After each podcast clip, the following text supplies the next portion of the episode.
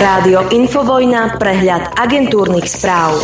Dobré ráno vám prajem, je 20. februára roku 2024 a dnes je presne ten deň, kedy sa pred 7 rokmi eh, v rádiu Infovojna ozvalo poprvýkrát štúdio Juch. Dobré ráno zo štúdia Juch vám želá Adrian. No a poďme na agentúrky, čo nás dnes čaká. Pokračuje schôdza Národnej rady. Špeciálna prokuratúra má briefing ku kauze Gorila. Prezidentka bude absolvovať obed s bývalými hlavami štátu. Eh, bude aj rokovanie s radou pre rozpočtovú zodpovednosť. Eh, budú aj protesty napríklad na nemeckých letiskách letiskách štrajkuje personál Lufthansa a ruský minister zahraničných vecí Lavrov príde do Venezuely. Prezidentka sa v súvislosti s trestným zákonom obrátila na ústavný súd. Chce, aby súd preskúmal súlad novely s ústavou. Zároveň navrhla pozastavenie účinnosti zákona, kým súd o jej návrhu nerozhodne.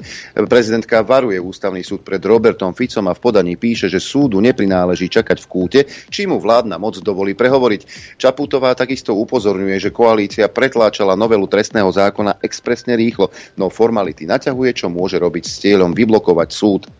A Zuzana samozrejme nielen toto utrápi, má aj oveľa vyššie ciele prezidentka otvorila ďalší ročník Klimatickej akadémie. Verí, že mladých ľudí obohatí, aby oni potom mohli obohatiť svet či spoločnosť s odpovedným a odborným prístupom ku klimatickej zmene.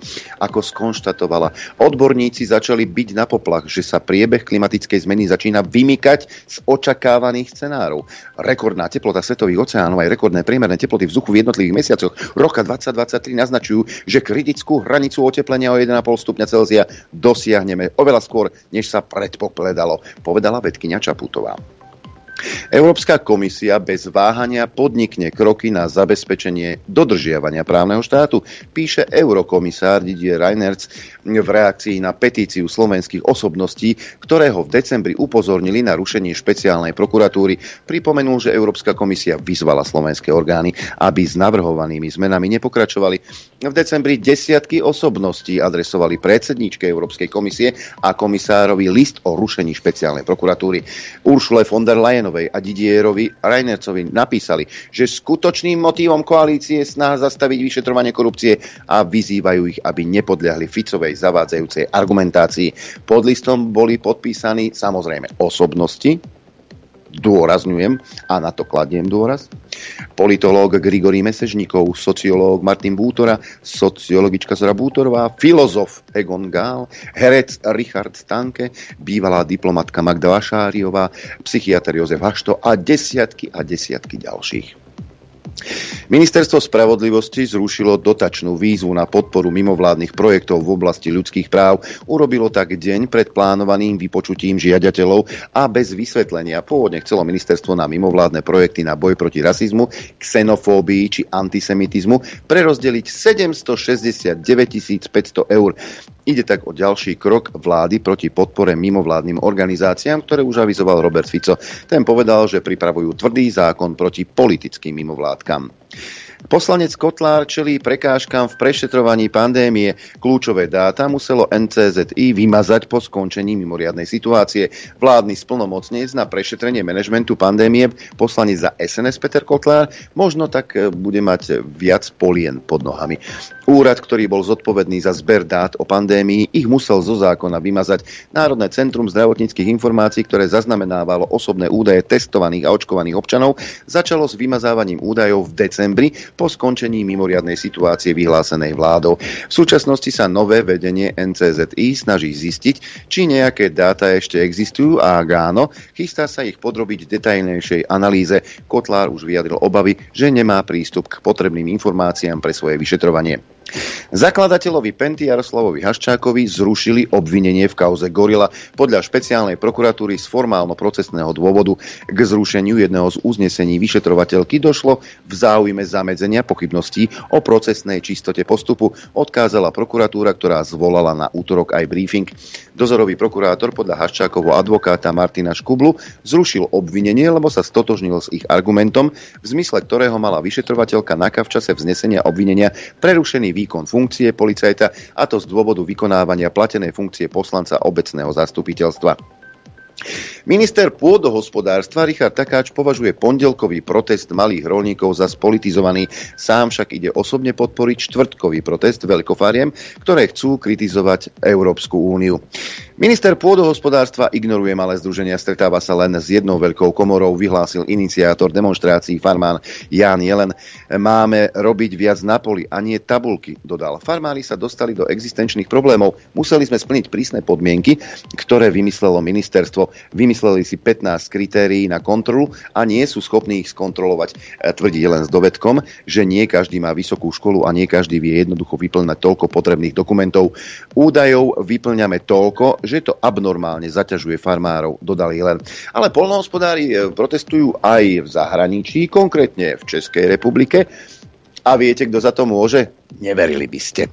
Pondelkový protest nemá s bojom za lepšie podmienky veľa spoločného, povedal premiér Fiala. Demonstráciu organizujú ľudia, ktorí sa netaja napríklad svojou podporou Kremľa. Myslí si predseda Českej vlády. Zdôraznil, že od akcie sa dištancovali všetky hlavné organizácie zastupujúce farmárov v Česku. Premiér ďalej uviedol, že so zástupcami polnohospodárov rokuje. Takže dezinfoscéna je na vine, keby ste chceli vedieť. A v, Česku, v Česku ešte ostaneme. E, aktívny, ak sa to hovorí, počkej, aktívny blbec horší ako triedny nepriateľ. Česko plánuje dodanie pol milióna delostreleckých granátov pre Ukrajinu. Prezident Petr Pavel avizoval nákup munície z tretích krajín. Český prezident zámer avizoval na Mníchovskej bezpečnostnej konferencii v reakcii na viaznúce dodávky slúbené Európskou úniou. K iniciatíve sa už pripojilo Dánsko, Holandsko či Kanada, avšak zdroje munície zostávajú neurčené. Tak peniažky na to nie sú, ale tak vedia už odkiaľ. Česko navrhuje sprostredkovanie nákupu munície potenciálne z Turecka, Juhoafrickej republiky, Južnej Kórei alebo aj z krajín Severnej Afriky a juhovýchodnej Ázie, kde má český zbrojný priemysel dlhodobé aktivity. Štáty Európskej únie vyzvali na okamžitú humanitárnu pauzu v pásme Gazy. Proti bolo len Maďarsko. Maďari zablokovali aj rokovania o sankciách voči radikálnym židovským osadníkom. Po skončení rokovaní všetci ministri okrem jedného vydali spoločné vyhlásenie, v ktorom vyzvali na okamžitú humanitárnu pauzu, ktorá by viedla k trvalému prímeriu, bezpodmienečnému prepusteniu všetkých rukojemníkov a poskytnutiu humanitárnej pomoci. Vyhlásenie bolo uverejnené v mene ministrov zahraničných vecí 26 členských štátov Európskej únie. No a diplomati uviedli, že jedinou krajinou, ktorá sa nepripojila, bolo Maďarsko, blízky a tradičný spojenec izraelskej vlády. Medzinárodný súdny dvor v Hágu sa e, v pondelok začal zaoberať žiadosťou valného zhromaždenia OSN z novembra 2022, aby sa vyjadril k zákonnosti izraelskej okupácie palestínskych území po tzv. 6-dňovej vojne. Minister zahraničných vecí Palestíny Riad Malíky uviedol, že Izrael porušuje medzinárodné právo, keď anektoval palestínčanmi obývané územia a neposkytol palestínčanom právo na seba určenie. Malíky eh, pred Medzinárodným súdnym dvorom upozornil, že palestínsky ľud trpí kolonializmom a apartheidom pod vládou Izraelčanov. Hoci stanovisko súdu nie je záväzné, v súčasnej vojne v pásme Gazy by mohlo viac zvýšiť medzinárodný tlak na Izrael. No a ešte niečo pre tých, ktorí slúžia Britom, po prípade Američanom. Ako dopadli Afgánci po tom, čo koalícia odišla z Afganistanu. Britské jednotky bránia afgánskym spolubojovníkom v emigrácii do Británie, píše web BBC s odvolaním sa na uniknuté dokumenty. O presun požiadali Afgánci v roku 2021, potom ako sa moci v Afganistane opäť ujal Taliban. Britská vláda tvrdí, že túto vec vyšetruje. Poďme na Ukrajinu. Spojené štáty a Európska únia sa snažia zabrániť kolapsu ukrajinskej armády. Uviedli pre politiko anonimné zdroje z radou amerických zákonodárcov a zahraničných predstaviteľov. Podrobný plán bol vraj jednou z tém Mníchovskej konferencie. E, podrobnosti tohto plánu však zdroje politiko neuviedli. Okrem toho viacerí predstavitelia zdôrazňovali dôležitosť ďalšej vojenskej pomoci. Nie som si vedomý žiadneho iného spôsobu, akým by Ukrajinci mohli v krátkodobom horizonte získať zbrane, strelivo a nástroje, ktoré potrebujú okrem Spojených štátov, povedal senátor Mark Warner. Aj ukrajinský prezident Volodymyr Zelenský sa vyjadril, že nehľadá iné alternatívy okrem poskytnutia 60 miliárd dolárov vojenskej pomoci od USA. Briti a Američania. Hm? Krvácajú Ukrajinci. Aké fasa, že? Ukrajinské firmy sa obávajú zmien v mobilizácii, varujú pred ohrozením ekonomiky. Najväčšie priemyselné združenia na Ukrajine vyzvali na zmeny v návrhu zákona o mobilizácii. Európska asociácia firiem, ktorá zastupuje približne tisíc ukrajinských aj zahraničných firiem pôsobiacich na Ukrajine, vyzvala poslancov, aby novou legislatívou neparalizovali ekonomiku. Poďme na zdravotnícke oddelenie. Uh, jeden veľmi dobrý rozhovor som čítal a výťažok mám tu z neho. Je nemysliteľné v 21. storočí rezignovať na liečbu a hneď sa uchýliť k vakcínám. Hovorí o období covidu vedec Ondrej Halgaš pre štandard. Nuž, nie je vedec ako vedec. Však včasná liečba mohla podľa neho tiež prirodzene znížiť riziko prípadného dlhého covidu. Na liečbu sme podľa vedca rezignovali, lebo sme namiesto skúsených doktorov z prvej línie všetku moc dali do rúk kariérnych zdravotníckých funkcionárov. Tento postup vyhovoval najmä politikom, ktorí sa tak mali na koho vyhovoriť. No a ešte zaujímavosť, Francúzsko zhabalo jednu z najluxusnejších víl na francúzskej riviere spájanú s Gazpromom. Podľa prokuratúry kúpil vilu Del Mar, neskôr známu ako vilu Mária Irina v roku 2010, rusko-arménsky magnát Samvel Karapetian, ktorý pravdepodobne konal v záujme Gazpromu. Jej hodnota sa odhaduje na 120 miliónov eur. Nože my sme mali na francúzskom pobreží jednu vilu však, e, len tak mimochodom už je v držbe Slovenskej republiky. Predpoveď počasia. Najprv ak, tradične aktuálne počasie, na východe hmla, ale aj na chopku, inak celkom pomerne slnečno a začneme na tom východe. Hmla v Prešove, v Košiciach, v Trebišove, ale aj na chopku, ale tam sú rozdielne teploty. E, v Košiciach 3 stupne, ako aj v Trebišove. 3,5 stupňa v Tisínci, len 2 stupne v Bardiove a v Prešove, 4 stupne v Kamenici nad Cirochou, Poprad hlási plus 4, 2 e, stupne nad nulou v Tergárte, 0 v Rožňave, 2 v Lučenci, mrzne na Chopku, tam je minus 5, plus 5 v Liesku, takisto v Žiline, takmer 7 v Martine, Sliač má 3 stupne, e, Žiar 7 stupňov Celzia, 7 má aj Hurbanovo, len 3 stupne v Dudinciach, 5,5 v Prievidzi, 4,5 v Trenčíne, 6,5 v Piešťanoch, 8 stupňov Celzia v Nitre, 6 v Senici, 8 v Kuchyni, 9 v Bratislave a 8 v Gabčíkove. Predpoveď na dnes hovorí, že bude Oblačno až zamračené, ojedinele prechodne aj zmenšená oblačnosť najmä na juhu, ráno a v predpoludňajších hodinách ojedinele hmla. E, najvyššia denná teplota vystúpi na 8 až 13, v Žilinskom kraji na severovýchode a na hore Horoní zväčša okolo 6. Teplota na horách vo výške 1500 metrov okolo minus 1 stupňa. Bude fúkať západný až severozápadný vietor rýchlosťou 10 až 25 km za hodinu. E, na, najmä na východe slabý vietor. Toľko predpoveď, poďme na akčnú. Dopoludne na Infovojne s Adrianom. Aj s akčnou peťkou a najprv si vyhodnotíme teda tú akčnú peťku z minulého týždňa a povieme si, ako ste hlasovali a ktorý zo zvukov bol ten top. Na bronzovej priečke sa ocitol admirál Napoleon Jaroslav Nať že pre nás to je top téma, ja vám hovorím, keď budeme vo vláde, tak príjmeme okamžite zákon k tomu a povypíname všetky tieto kadejaké infovojny a blúdy, hej, kadejakého Daniho Kolára a neviem čo. Toto nemá nič spoločné so slobodou slova, toto ani prejavu. Toto má uh, spoločného šírení proruskej propagandy a mnohé z tých webov sú platené Rusmi dôkazy, dôkazy, Jarko, Napoleon. Zvuk e, na striebornej priečke by sa dalo povedať, že to bolo ohodnotenie vaše hereckého výkonu pani Olečkovej. Mi sa veľmi ťažko hľadajú hodné slova, lebo proste poslanec koalície ide po schodoch a povie mi, že aký emotívny výstup a usmieva sa, smeje sa mi do tváre. To sa budú tm- do tváre tm- smiať aj tým ženám, ktoré boli proste znásilnené.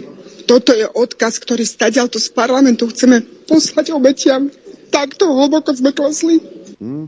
Do očí ste sa smiali občanom Slovenskej republiky počas pandémie. Čo ste, pani Holečková, urobili, keď sa tu zatvárali ľudia kade táde? Čo ste urobili? Boli ste ticho, šúchali ste nohami. Keď tu boli obmedzované práva, ľudské práva, čo ste robili vtedy? Ozývali ste sa? Emotívne ste plakali na tlačovkách? Keď ľudia prichádzali o, nie že o rozum, ale aj o zamestnanie, keď prichádzali o svoje prevádzky? Čo? Vtedy čo, čo, aké ľudské práva ste vyhájili? Nie, vtedy ste súhlasne prikyvovali hlavou. No a víťazom sa stáva jednoznačne naša kamarátka spoločná Zuzana Čaputová. som za povinné očkovanie, ale treba povedať aj to B, ako sa k nemu chceme dostať. Ja som bola jedna z prvých osôb, ktorá sa dala očkovať na Slovensku. Mám už sebe tri dávky a považujem to za najlepšiu možnú stratégiu, opierajúca o vedecké poznanie, o to, čo to prináša už vo faktoch, nielen v nejakých dojmoch. To je dôkaz argument, ako jak bič, tak ja neviem. To je pre mňa argument, ktorý jednoducho hovorí o tom, že fungujú, uh, tie vakcíny fungujú ako ochrana a, a fungujú spôsobom, ktorý zatiaľ, pokiaľ vieme, je, je dobrý, efektívny a bezpečný klamárka. No a v tejto chvíli je ten čas, kedy budeme telefonovať jednému z vás, teda jednej. Julia si slnko v sieti. Voláte v sieti štvorka. No v sieti. Ešte aj toto mi vyšlo. Dobre.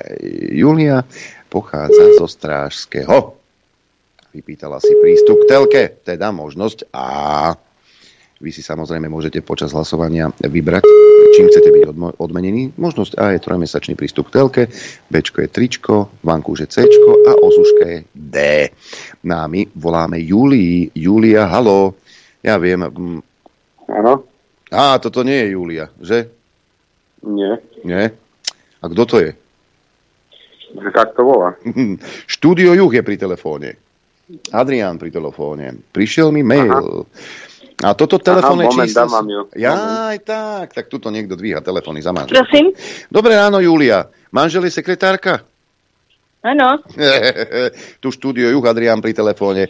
Pozdravujeme do Strážského. Julia, oznamujem ti, že si bola vyžrebovaná, pretože si hlasovala v akčnej peťke. Takže už v tejto chvíli máš kde si v maili prístupové kódy a môžeš 3 mesiace pozerať e, teda aj Predlž, predlžené.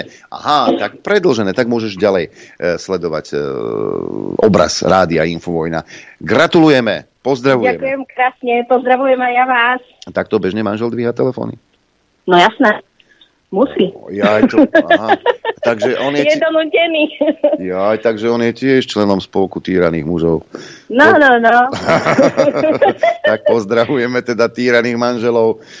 A gratulujeme samozrejme. E, pekný Áno, deň. Ďakujem, ďakujem aj ja vám. Majte sa. Tak a e, v tejto chvíli už vám idem ponúknuť ďalších 5 zvukov. Vy môžete opäť hlasovať mailom na adrese apzavináčinfovojna.bz. Je to jednoduché, do predmetu číslo zvuku, do správy poprosím te, aspoň telefónne číslo a krstné meno. No a samozrejme jednu z možností, ktoré som pred chvíľou vymenoval. Tak e, doba je veľmi úrodná, čo sa týka akčnej peťky. E, tuto mám jeden zvuk, e, to je divácky typ, to je pán Hojsík Martin z Progresívneho Slovenska, aktivista veľký. Takto odôvodňoval, prečo sa dal očkovať a prečo ste sa mali dať očkovať aj vy. Záleží mi na ochrane prírody. Aj preto ma trápi, že počas korony sa používa viac jednorazových plastov. Ľudia sa boja využívať hromadnú dopravu a viac sa dajú do aut. Potrebujem poraziť koronu a začať sa naplno venovať riešeniu klimatickej krízy. Urobiť do Slovenska zelenú, modernú a spravodlivú krajinu. A preto sa dám zaočkovať. Dobre môj. Zvuk číslo 2, tu sa riešia znásilnenia a dokonca e, pani Kolíková, neviem prečo práve ona, teda presadzuje no, takže súhlas. Hej? Že keď ty nesúhlasíš, tak tu už je znásilnenie. Len keď sa racionálne pýtaš, aká forma by mala byť e, toho súhlasu, tak sa dočkáš, nedočkáš ničoho. Na to sa písal aj, pýtal pani Kolíkovej aj pán Mažgut. Zvuk číslo 2. Ak sa pýtame ľudí, že či chcú mať trestný čin znásilnenia, pri ktorom je podmienka súhlasu, tak sa robil prieskum. Väčšina ľudí to chce. Jednoznačne. Nad 80-90%. Ako... Kde je ten prieskum, by ma zaujímalo. Ja som žiaden taký nikdy nevidel. Akou formou by sme si to predstavovali? Pýtam sa vecne. Písomne, ústne, alebo teda verbálne, neverbálne, uh, gestom. Ale prosím vás, nerobme si z toho srandu. Ja Veď to, že ste srandu. s niekým v manželstve, neznamená, že hoci kedy tá druhá osoba s vami proste bude súložiť. Prepačte, keď už mám byť takáto. Áno, tí rady manželia by vedeli niečo o tom povedať. Zvuk číslo 3, pán Majerský and KDH, tento kresťanský spolok, podporia v prvom kole volieb Ivana Korčoka, pretože si o ňom myslia, že je konzervatívny. Pozor, jak to povedal. Umiernený konzervatívec. Len ako si nenavnímali jeho vyjadrenia. Napríklad aj vtedy, keď Majerský vyhlásil, že LGBTI propaganda je pliaga. Vtedy sa Korčok ostro vyjadril proti týmto slovám. A zrazu sú veľkí kamaráti. Pre nás je ale dôležité to, že Ivan Korčok by mal byť prezidentom všetkých ľudí, zastupovať všetkých a ak sa bude držať ústavných hodnot, čiže bude zachovávať a venovať sa ľudskej dôstojnosti, ochrane života od počatia po prirodzenú smrť a samozrejme aj ústavným hodnotám manželstva, tak vtedy naplní obraz KDH a toto je pre nás kľúčové. Napríklad otázka registrovaných partnerstiev, aby sme nechodili okolo horúcej kaše za ktoré, ktoré napríklad ja uh, chcem to rovno povedať uh, a neodpovedať teda diplomaticky, ktoré ja plne podporujem a majú byť dávno, majú byť schválené v Národnej rade. Dokonca sa vyjadril, že ak by teda k tomu prišlo a bol by prezidentom, tak by takýto zákon podpísal. Pozdravujeme do centrály KDH. Zvuk číslo 4. Minulý týždeň v útorok E, tu v štúdiu Juch bol minister vnútra Matúš Šutaj Eštok. No čo to vyvolalo? Aké zdesenie? No veď ako je to možné? Veď to je niečo hrozné. A pohoršovala sa aj Monika Tódová. Ešte jedna vec je zaujímavá s Pelegrinim. On v minulosti hovoril, že nebudú chodiť do dezinformačných médií. Vlastne keď tam bol v minulosti e, člen hlasu pán Becík v Infovojne, tak povedal, že to sa už nebude opakovať. A teraz išiel do Infovojny, ktorú zakázali na istý čas e, po, po tom, čo Rusko napadlo Ukrajinu. Išiel tam minister vnútra Matúš Šutaj Eštok a tam sa ho tí dvaja pometení ľudia vlastne neustále pýtali, že kedy začnete zatvárať že toto, čo robíte, nám nestačí. Kedy Hamran, prokurátori, sudcovia, novinári a ten Šutaještok im nepovedal nič také, že neblbnite, proste toto sa v demokrati- demokracii nerobí, ale povedal, že nebojte sa, všetko sa vyšetruje, ako sa má. Všetko sa vyšetruje, ako sa má. Kde si bola Monika Todová, eh, keď sa vypínali weby? Vtedy si nekričala, že toto sa v demokratickej spoločnosti nemôže stať. Vtedy si súhlasne prekyvovala hlavou ďalšia farizejka.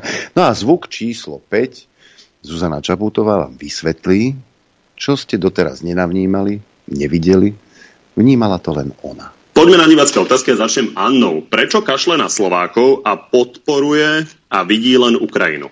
Jednoducho to nie je pravda môj mandát je na 99,9% vykonávaný nielenže pre Slovakov, pre občanov Slovenskej republiky. Toto chcem zdôrazniť, lebo občania Slovenskej republiky sú Slováci, Slovenky, ale aj príslušníci národnostných menšín. Žijem pre Slovensko, pracujem pre Slovensko celý svoj profesionálny život, reprezentujem Slovenskú republiku najlepším spôsobom, ako len viem. Je to služba krajine. Ja som presvedčená o tom, že slúžim tejto krajine. Tejto krajine. Dobre, ne?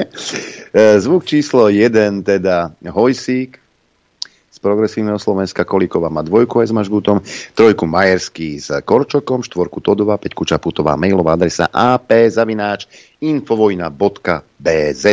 Dobré ráno do štúdia 54 v tejto chvíli. Dobré ráno tebe, poslucháčom a divák. Ja som presvedčený, že slúžim anglickej kráľovne tejto Alžbete druhej.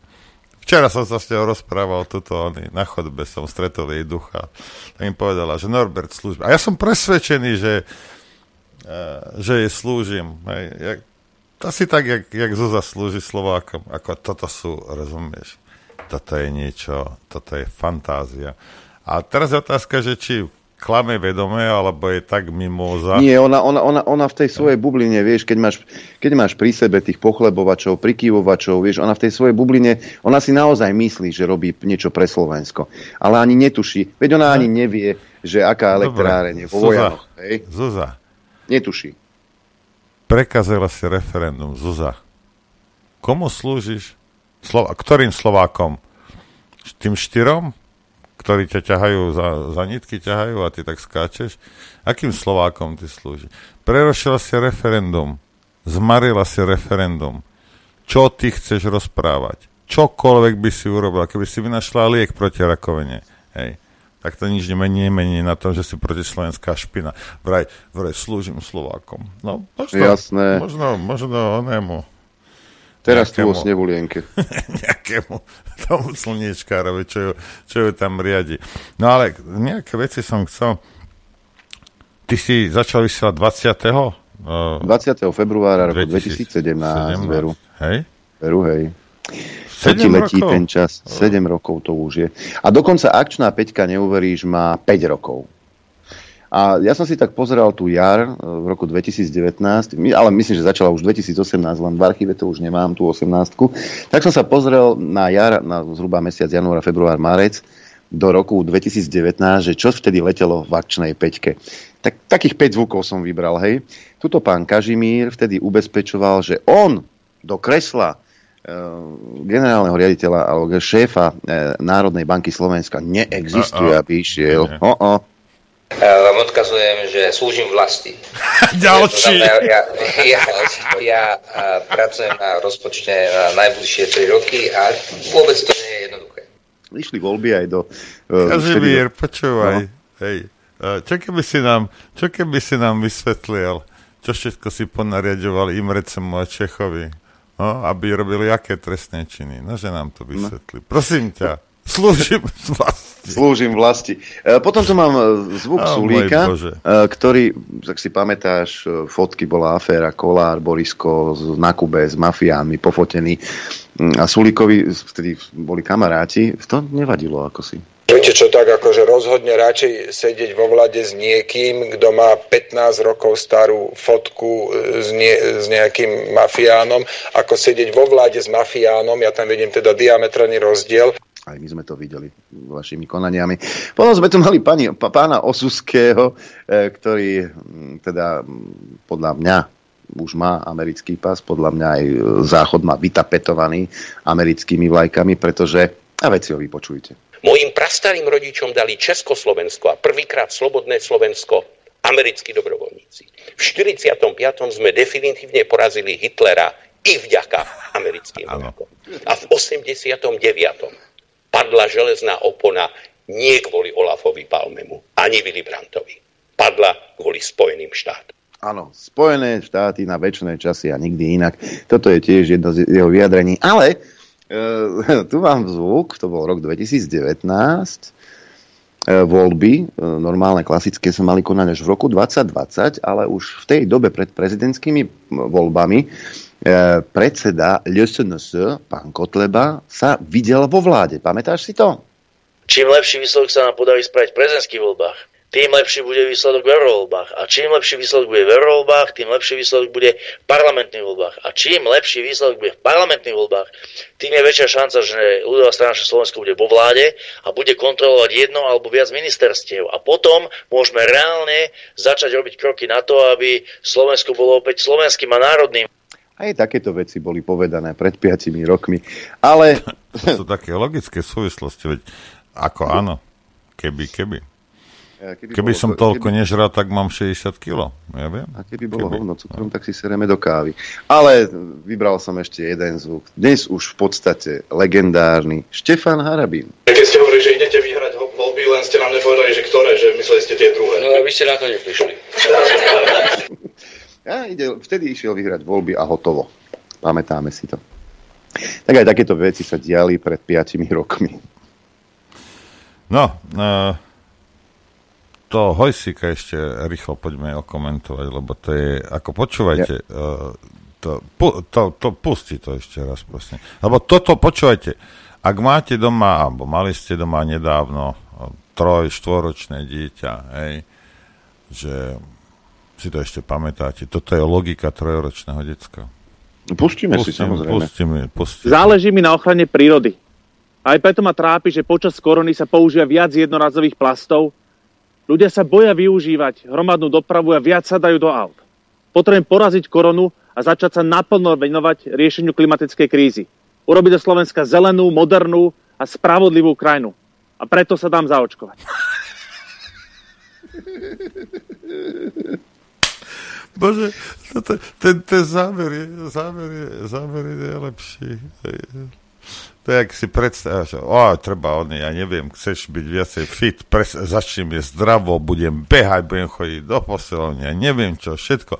A preto si namalujem hubu rúžom. Hej. Mm. Ako, rozumieš, to, to, to, to, to Ježiši, Ale vieš, že on takto chcel vyriešiť koróňu, ale aké to bolo riešenie, keď nakoniec sme zistili, že to nefunguje? Veď e, takým dôkazom, živým dôkazom je určite Veronika Remišová.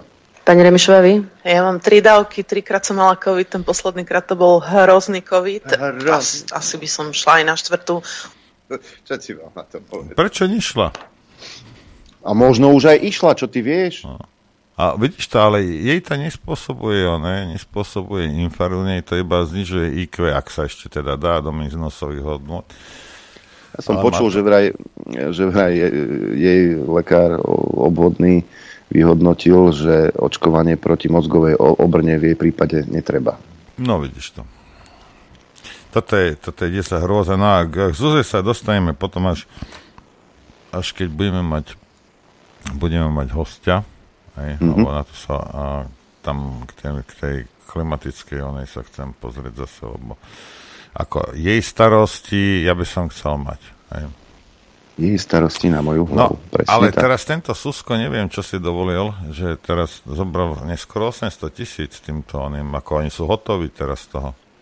Vieš čo, ale ja sa, ja sa nečudujem, aj taká Zora Javrová, no bodaj by, nemala, e, teda bodaj by mala rada e, Martinu Šimkovičovú, veď v nejakej produkčnej firme robí z fondov na podporu umenia dostávala veľmi slušné prachy, cez 2 milióny eur dokopy za roky. A ja by som nemal rád Martinu Šimkovičovu, keby mi takto zavre kohútik. No potom, potom sa ja nečudujem, že ona ide ako prvá a ide odovzdať 28 podpisov na odvolávanie, lebo nenaráta do 30. Však? Tuto, ja budem len citovať toto nejaká Sandra Polovková. Sandra bude asi Aleksandra. Postbellum. Hej, vláda nám jasne odkazuje, že ľudské práva nezaujímajú. A to je zásadný signál pre všetkých aktívnych občanov, organizácie občianskej spoločnosti i všetkých demokraticky zmýšľajúcich občanov. My je na grc teba, Sandra, hej, uvedla riediteľka Postbellum. V rámci programu, ktorý funguje od 2017, pôvodne rezort avizoval zámer prerozdeliť na presadzovanie podporu a ochranu ľudských práv. Nože mi ukáž, Sandra, dostávala si peniaze, moje peniaze, Sandra, hej, rozumieš, aj vložky, ktoré používa, si si kúpila za moje peniaze, aby ti bolo jasné, hej, tak mi ukáž za to 3,5 roka, čo ste urobili na ochranu ľudských práv. Hej? Lebo mňa zaujíma, tak kam som nastrkal ja debil peniaze zase? Ha? Do koho? Čo si urobila? Čo si urobila ty a tí, ktorých živím? Na ochranu ľudských práv. Sa ťa pýtam. Lebo podľa ústavného súdu nie je veľa. Hej? Takže vysvetlite mi, na čo boli použité tie peniaze, lebo vieme, hej, no že či smerákov zaujímajú alebo nezaujímajú ľudské práva, je otázka, o ktorej môžeme diskutovať e, v budúcnosti. Ale boli porušované ľudské práva. Medzinárodne uznávané práva. Aj ústavné práva. Moja zlatá. No čo ste urobili za tie peniaze, ktoré ste dostali? Ja sa len pýtam. Nie, ja sa len pýtam. Čo, kúpila si Ale si však ja ti odpovedám. Nové? Ja ti odpovedám. Čušali jak vši pod krastou. Dokonca tlieskali áno, tak toto budeme robiť, tak toto budeme robiť. Zachraňovať životy. No, vysvetlite no, to tým, si, ktorí sa si... nedostali k zdravotnej starostlivosti, ktorá je zo zákona každému prístupná. Nedostali sa k zdravotnej starostlivosti, lebo lekári všeobecní zatvárali ambulancie a vyšetrovali po telefóne.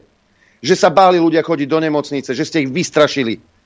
Že sa neoperovalo že nemali prístup, čo aj ľudia po porážke, po mozgovej porážke, nemali prístup k takej liečbe, akú, na akú, akú potrebovali. Kde ste boli vtedy vy hajzli?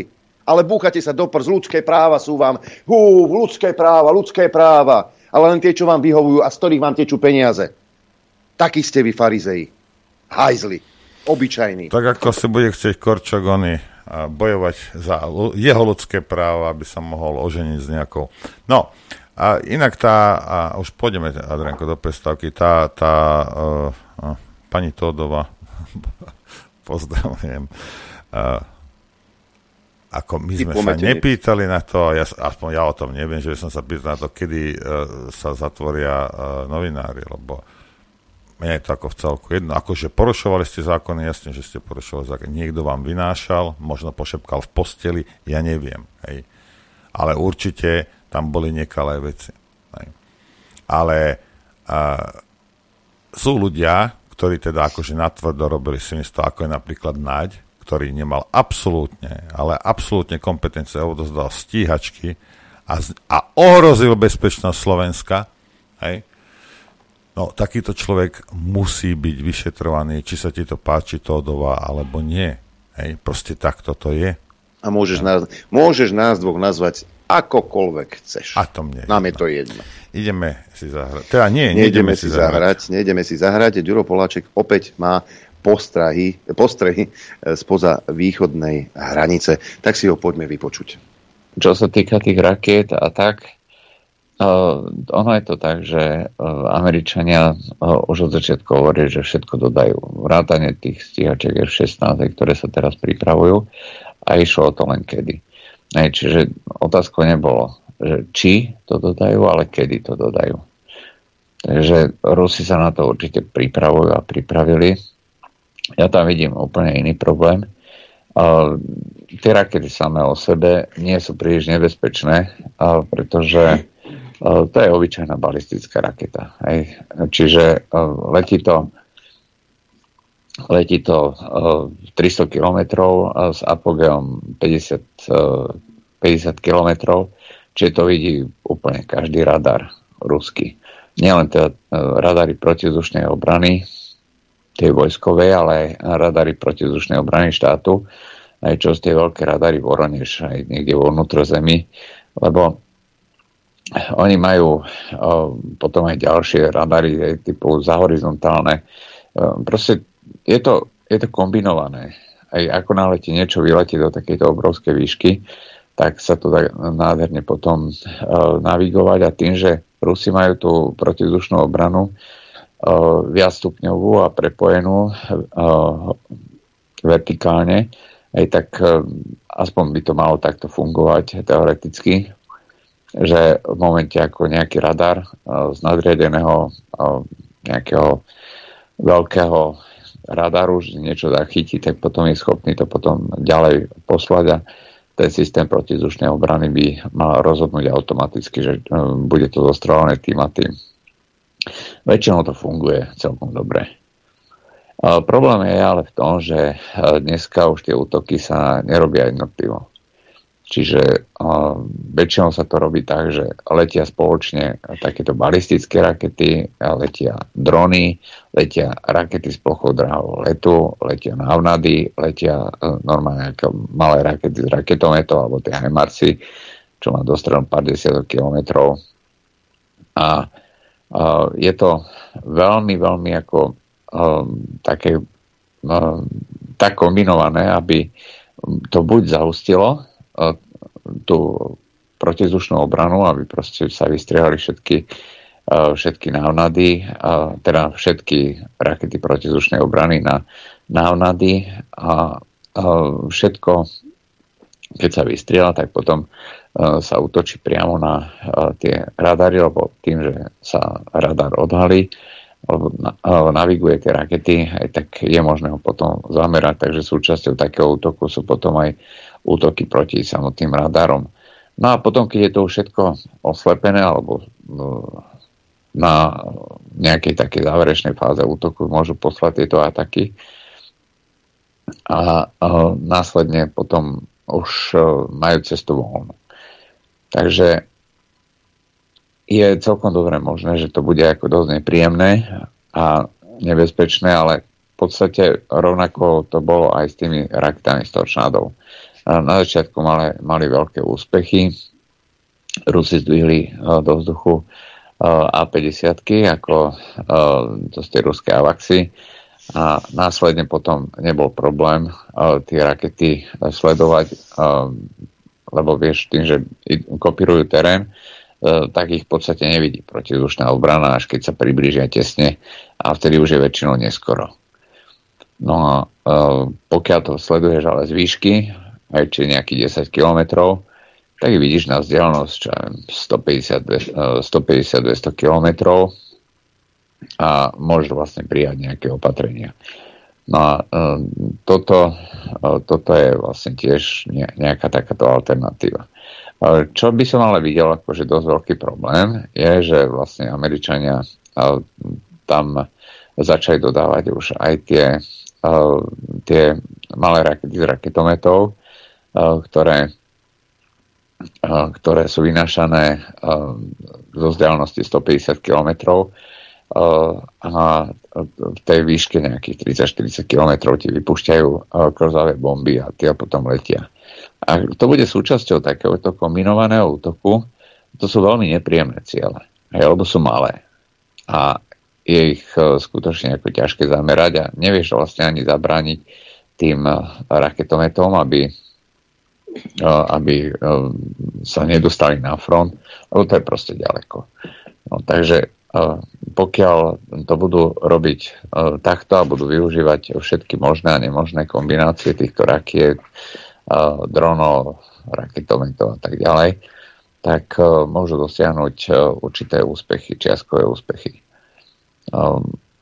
Brániť sa voči tomu moc nedá, lebo oni sú mobil, veľmi mobilné.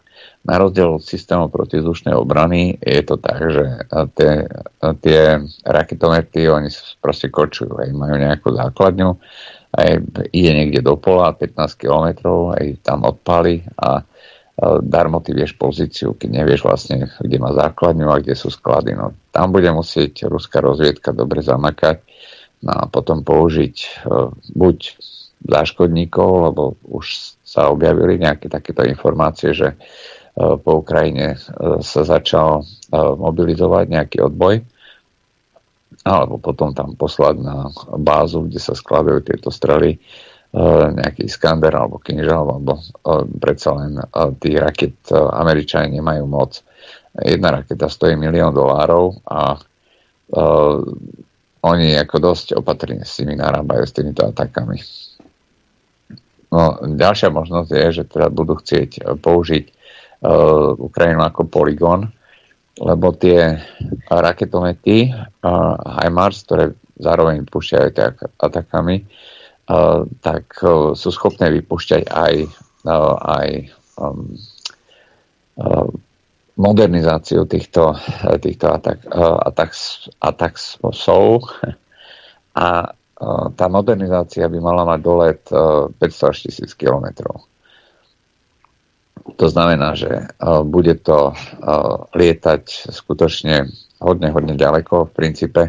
Ak to vypustia uh, relatívne blízko frontu, tak sú schopní, sú schopní zasiahnuť bez problémov aj Moskvu. No a pokiaľ toto spravia, čo by som očakával, je to logický krok, predsa len Ukrajina je poligón, na ktorom sa skúšajú nové druhy zbraní a tie nové rakety a e, v podstate o nich sa hovorí už nejakých 5 e, rokov a už vlastne boli otestované, odskúšané, myslím, že minulý rok. No a tento rok by sa mali začať zavádzať do výzbroje. Takže ja by som predpokladal, že sa tam urobia nejaké testovacie odpaly a budú skúšať, e, že ako tie rakety potom vedia preniknúť. No a to bude ďalší level. A ešte jedna vec, čo je veľmi dôležitá, všetky tieto uh, diaľkové systémy a systémy protizdušnej obrany sú obsluhované priamo Američanmi. Uh, Ukrajincov k tomu vôbec nepúšťajú. Uh, to sú veľmi citlivé systémy, to sa nesmie dostať do rúk Rusom a zároveň uh, oni vlastne všetky tie navigácie a zadávanie údajov uh, robia cez komunikáciu so systémami NATO, aj či s Pentagonom.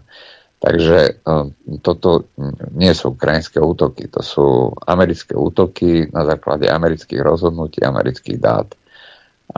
No a som celkom zvedavý, že dokedy to Rusi budú ochotní znášať, aj pretože každý v podstate vie, že to je vojna Spojených štátov proti Rusku, ale keď im začnú hynúť Rusy na ruskom území, na tom starom ruskom území, no, Rusi si budú musieť rozhodnúť, čo, čo s tým spravia. Aj pretože oni otvorene hovoria aj samotní Rusi, že my vieme, že to sú Američania. A pokiaľ, pokiaľ nájdu nejaké takéto, nechcem povedať, že dôkazy, lebo tie dôkazy oni majú milión. Ale tak budú sa musieť rozhodnúť, čo s tým. Nemyslím si, že um, to budú len tak uh, stoicky znášať. Či to bude nejaká akcia niekde úplne inde, alebo um, tam trafia niekde v niečo v Kieve, nejaký americký štát, ťažko povedať. Všetky tieto veci sú známe, že kde kto sedí, kde čo uchováva a podobne. Ide len o to, že ako, ako veľmi to chcú stupňovať, či už Američania alebo Rusi. Toľko Juraj Poláček a jeho komentár a my si v tejto chvíli pôjdeme zahrať. Vybral som filmové a seriálové melódie. Príjemný poslech. Dopoludne na Infovojne s Adrianom.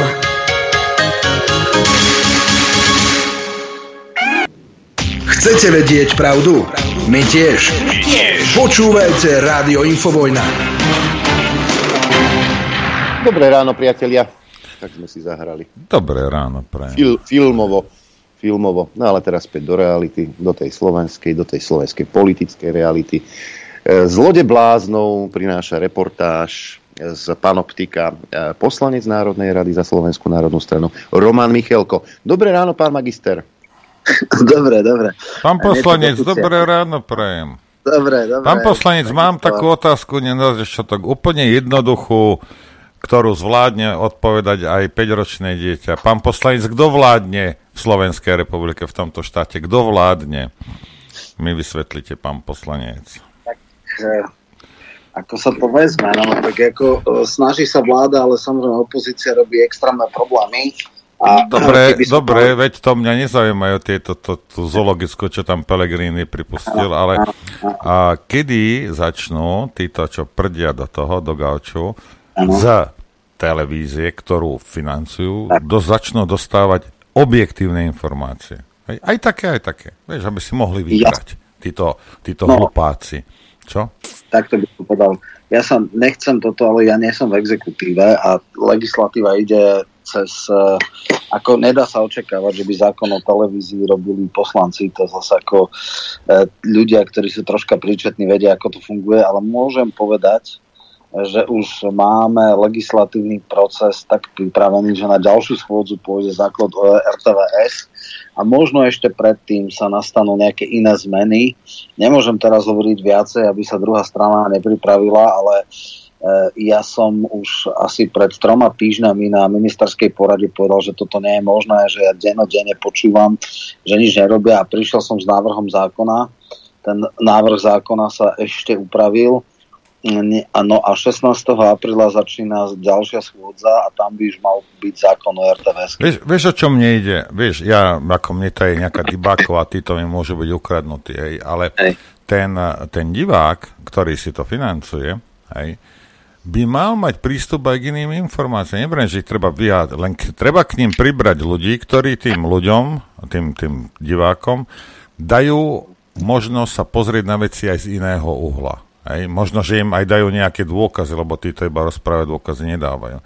Vieš, aby si mohol yes. ten divák vybrať.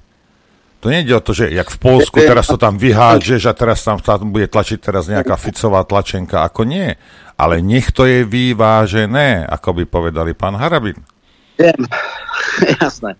Uh, Oni treba... ešte nejde, rozumieš? A potom. A, a ten, nech sa rozhodne, ako sa rozhodne, ale má právo na to, keďže si to platí, nebavím sa teraz o komerčných, ale keďže si to platí, má právo dostať všetky informácie ten človek. Takto, uh, už nie sú koncesionárske poplatky už skoro rok, ale takže ako priama platba nie je iba nepriama. Poč, cez, akože nepriama, ako kto, skadiaľ ako teraz, ako kto, Dybákova nosí tam peniaze, Fico im dáva svoje peniaze z účtu, alebo sú to peniaze však to je jedno, či to zaplatíš v inkase, alebo to dáš do štátnej kasy a štát. Furt sú to naše peniaze. Isté, isté. No. no, dobre, ja len chcem povedať jednu vec, taký optický klám, že e, dokonca bývalý jeden poslanec mi volal, že čo ste to robili, že, že e, Hlucháňová sa stala šéfkou spravodajstva. No a treba jasne povedať, že dnes je tak nastavený legislatívny stav, že politici majú jeden jediný uh, bod za 5 rokov, kedy môžu rozhodnúť o televízii, keď je voľba generálneho riaditeľa v pléne. Teraz je to tak, do roku 2011 to bolo v rade až keď Krajcer uh, urobil absolútnu podlosť a uh, umelo zlúčil uh, STVčku z SRO, aby odpalil Nižňanského, uh, oklieštil kompetencie rady a rada nemá teraz právo ani odvolať, ani nejaké ďalšie veci. Je taká jedna možnosť, že keď trikrát po sebe by rada odmietla rozpočet, išlo by to do môjho výboru, tam by sa prijalo uznesenie, išlo by to do pléna a potom by si mali 20-dňovú obštrukciu a mohli by sme ale, e, to je jediný prípad, kedy ho môžeme odvolať. Druhý prípad je, e, keby spáchal umyselný trestný čin alebo zjavne porušil zákon. Čiže takto to Roman, počkaj, počkaj. Dobre, vydrž, vydrž chvíľko, veď ako, bavme sa normálne, ako ľudia teraz, hej. Veď, a ja sa bavím o tom, že to je daňovými poplatníkmi, čiže štátom financovaná nejaká organizácia. Mi nemôžeš povedať, že či už slniečkár alebo konzervatív, to jedno, že má takú právomoc tam, že nevpustí iný názor. Rozumieš, kde je problém, aby nejaký doktor Bukovský tam vystúpil normálne, rozumieš? Alebo hoci, ja nevrejím, že my, my tam nechceme ísť, ale rozumieš, veď sú relevantní ľudia, o ktorých, o ktorých ten nešťastník, čo to sleduje, nemá ani páru. Rozumieš? Ano. Sú veci, sú pohľady, sú dokázané veci, o ktorých nemá ani páru. Chodí si po Bratislave a rozpráva somariny ten občan. Mne len o to ide. A nemôže mať predsa ten generálny riaditeľ takú moc, že to ide cenzurovať. Ako kde sme? No, bohužiaľ môže, preto lebo tlaky alebo páky politikov legálne a legitimne zvolených na ňo pokiaľ sa nezmení zákon, sú veľmi malé až nulové. Teda takto.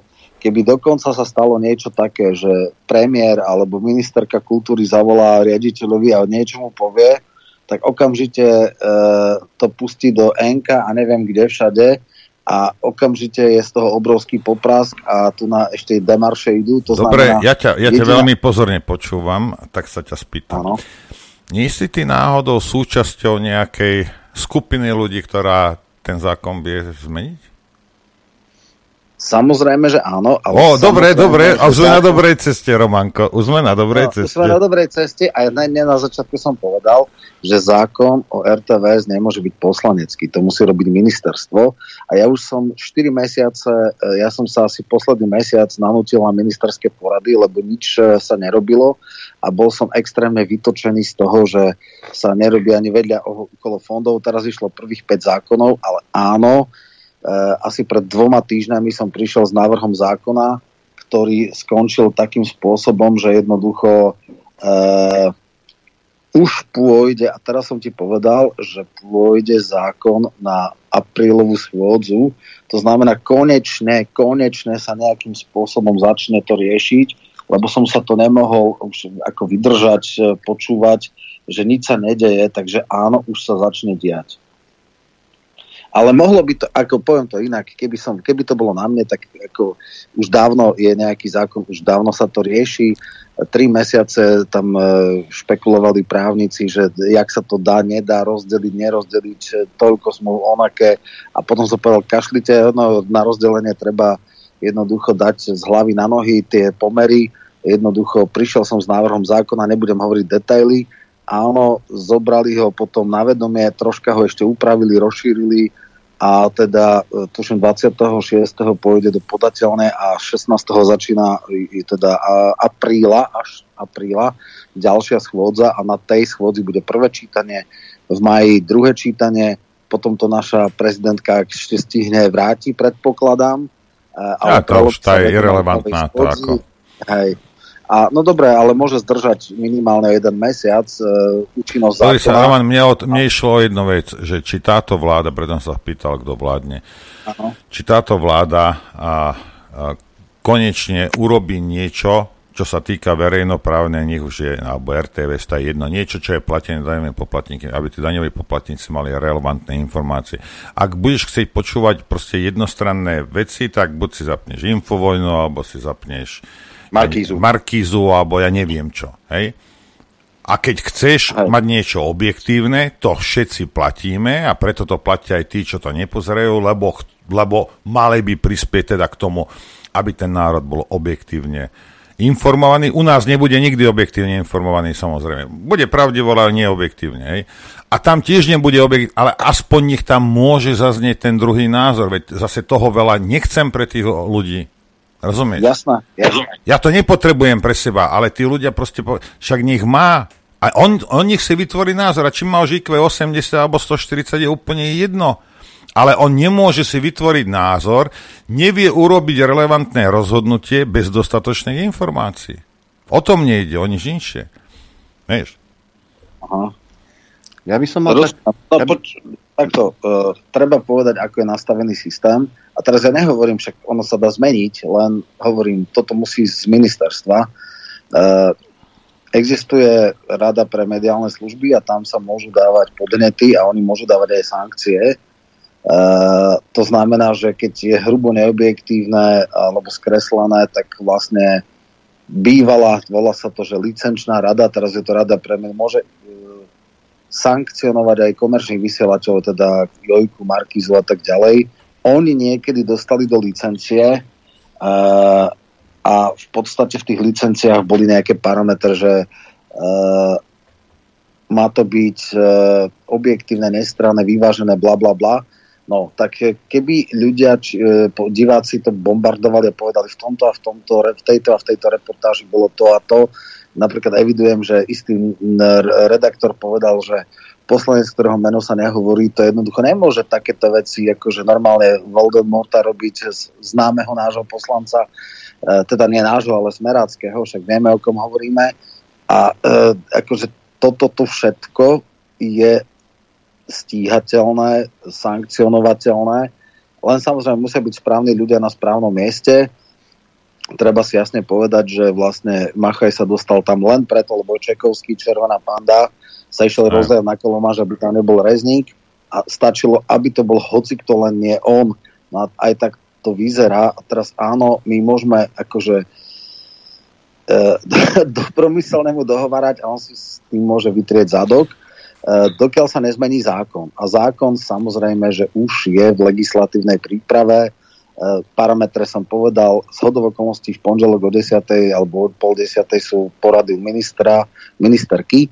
Tam chodím, teraz už minimálne trikrát po sebe som bol. E, Mám už aj v WhatsAppe vlastne návrh toho zákona, ide to do legislatívneho konania, ale zase všetko sú pravidla. Ja ešte takto chcem povedať, lebo strašne veľa ľudí mi hovorilo, že Polsk, pozrite sa na Polsko, ako to tam bolo. Ja som si dal z parlamentného inštitútu urobiť analýzy všetkých e, verejnoprávnych médií v rámci Európskej únie a chcem vysvetliť, prečo sa v Polsku stalo to, čo sa stalo. Polsku e, tiež je kreovaná rada z parlamentu, z Sejmu, ale oni to tam kreovali takým spôsobom, že to bolo protiústavné. Bol nález ústavného súdu, ktorý e, právo a spravodlivosť v podstate e, ignorovali. Tam neviem presne, aké sú pravidlá ústavného súdu, že dokedy majú termíny. No a prišla nová vláda a využila judikát ústavného súdu a vyhodila tých ľudí a dala tam hneď nových. Tam je dozorná komisia a potom rada, ktorá má rôzne kompetencie a tým, že mali, vymenili. To isté, keď som pýtal, ako to, že Orbán má poriadok v médiách. No Orbán má v, po, v médiách poriadok preto, lebo už má 20 rokov ústavnú väčšinu, všetkých ľudí v rade má svojich a títo ľudia v podstate tam dosadia manažment, aký chcú.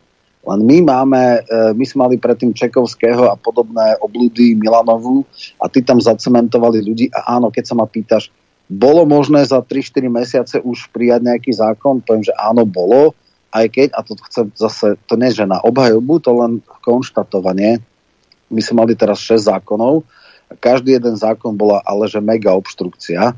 12 rokovacích dní, teda jedna celá schôdza bola iba o skrátenom legislatívnom konaní. Áno, prečo to tak bolo? No pretože predseda parlamentu, ja neviem, čo, o čom mu ide, či chce byť chrumkavučky, peknučky. eh, že Jamkatučky. Nechá, áno, Jamkatučky a nechá e, opozícii sa vyžadiť. Ja som mal infarktové stavy a to už akože v treťom čítaní, čo nikdy sa nesmie, tretie čítanie je iba na jedinú jednu vec legislatívno-technické e, pripomienky. To znamená, ak chýba slovo v tom zákone, ak je zlá vetná skladba, ak gramaticky to nesedí. Toto jediné je... Hoci čo, ale nie podstata a obsah. Jasne. Presne tak. chápeme, hej. No. A e, jemu sa 52 ľudí prihlasilo do tretieho čítania a on nechal 3 hodiny tliachať imbecilov 2 na 3, až potom to zarezal. E, ja som mal tlak 200, akože to, čo som hovoril, to akože to všetci... Vieš, to pozri akože sa, naozaj- pokiaľ, pokiaľ by to bolo vecné, tak ja poviem však OK, veď v poriadku, rozumieš, ale toto bol zabitý čas. Hej. Ale chcem jednu vec povedať, lebo ono to, vieš, sú, aj v Maďarsku sú provládne e, médiá, ale poviem ti jednu vec, keď začala e, vojna na Ukrajine, Ja som náhodou som natrafil na jedno také, že provládne médium, aj, ktoré nie je úplne, že akože celo, celo akože, no proste nie, nie, je to, nie je to AM jednotka. A tam, počúvaj, nech, ako dlho potom som si to čekoval na amerických, na ruských stránkach a toto, najobjektívnejšie správy z tej vojny každé ráno prinášala práve, práve táto telka. Hej. A vždy stadia som vždy dostal nejaké relevantné, relevantné informácie. Ale prečo? Lebo tam zavolali takého, takého a proste boli, rozumieš, boli tie, tie, tie pohľady tam boli vyvážené, čo sa týka, že jeden to tak vidí, druhý to tak vidí a, a proste máš z toho dojem, že je to objektívne. Hej. Tu nie, to neznamená, vieš, ako proste neznamená, že teraz, áno, tí ľudia sú a musí to byť... Ob... Nie, pokiaľ necháš zaznieť viac názorov, tak v tej chvíli sa to stáva pre toho diváka proste objektívne a, a, a normálne. Hej. No. Adrianko, ty si niečo chcel. Však. No áno, však ale... Už ťa pustíme. Ve, ve, veď si zober, že, že ako to funguje v slovenskej televízii. Niekto dá uh, priestor Čarnogórskému, ská, skáčume teda po výšky. E, Mirka Ščobíková spraví reportáž o Áno. tom, ako zomrela jej kamarátka 38-ročná po vakcinácii, učiteľka. Áno. Dobre, že ju nezožrali. Tak, tak. Alebo, Alebo že stačí sa pozrieť, ja som dal krátky koment, uh, 20 sekundový o tom, že uh, Balašek písal uh, pani Zuzane z paláca e, Kozieho nejaký, nejaké stanovisko a e, jednoducho rada RTVS to riešila. E, veľduchovia Čekovský a Stančík a ešte neviem, kto dali podnet na radu. Miesto toho, aby ich poslali kade ľahšie, tak toto bola akože veľká kauza. Ja a Merček sme boli hviezdy tej rady. Samozrejme rada povedala, že ako sorry, ale už tá neskutočná drzosť, áno, jednoducho tieto patoky sú preč, ale áno, treba to zmeniť a zmeniť sa to iba dá zákonom. Samozrejme je takmer isté, že keď budeme chcieť niečo urobiť, tak prezidentka to vetuje, možno to aj podá na ústavný súd, lebo neviem. Ale áno, môžem všeobecne povedať, že um, napriek tomu, že bol judikát ústavného súdu, ktorý extrémne pomohol Poliakom, tak toto je náš vzor. Tam je štátna akciová spoločnosť, e, čo sa týka verejnoprávnej televízie. E, zoberieme si, je to štát Európskej únie, budeme možno potom takto kreovať rady. Nechcem hovoriť dopredu e, veci, aby druhá strana sa nestihla pripraviť, ale urobili sme si analýzu a naozaj chceme robiť, keď sa pýtate, že či mohlo byť skôr, no mohlo, jasné. Ale hovorím, toto je na legislatívnom odbore eh, ministerstva kultúry. Konečne, konečne sa s tým začne niečo robiť. A je ale možné, že sa naš, nájde ešte iná taká, no, ako to povedať, obezlička, že Machaj sa bude porúčať aj skôr, lebo, lebo, no. Lebo, lebo ti našepkám, prečo by sa mohol, napríklad. No, povedz. Lebo však eh, pán Machaj Áno. je v osobnom bankrote. No, no, Konkurs no, no, na jeho majetok vypísal okresný súd Bratislava 1 ešte v marci 2020. Dlh podľa Machaja súvisí s tým, že si požičal peniaze na záchranu rádia Twist, ktoré sa neskôr premenovalo na rádio Viva. Ako môže byť e, riaditeľom televízie niekto, kto dal do bankrotu iné, iné médium? To sa len tak Jasné. pýtam. Ja sa len pýtam. Áno, takto, ja sa pýtam, ako mohla, e, ako mohlo plénum Národnej rady zvoliť takéhoto Ja človeka. ti, ja ti poviem, a, po, a kto to bol, ako to obhajoval, Čekovský, Panda Červená. Rozhodnutie Áno. strany voliť Machaja to podľa Čekovského neovplyvnilo, že je v bankrote, pretože Áno. pokus o záchranu rádia Twist, ktoré kriticky informovalo o Mečerovi, je záslužný. Jasné. Totálne ako svázak z 50 rokov, už len modrá košeľa.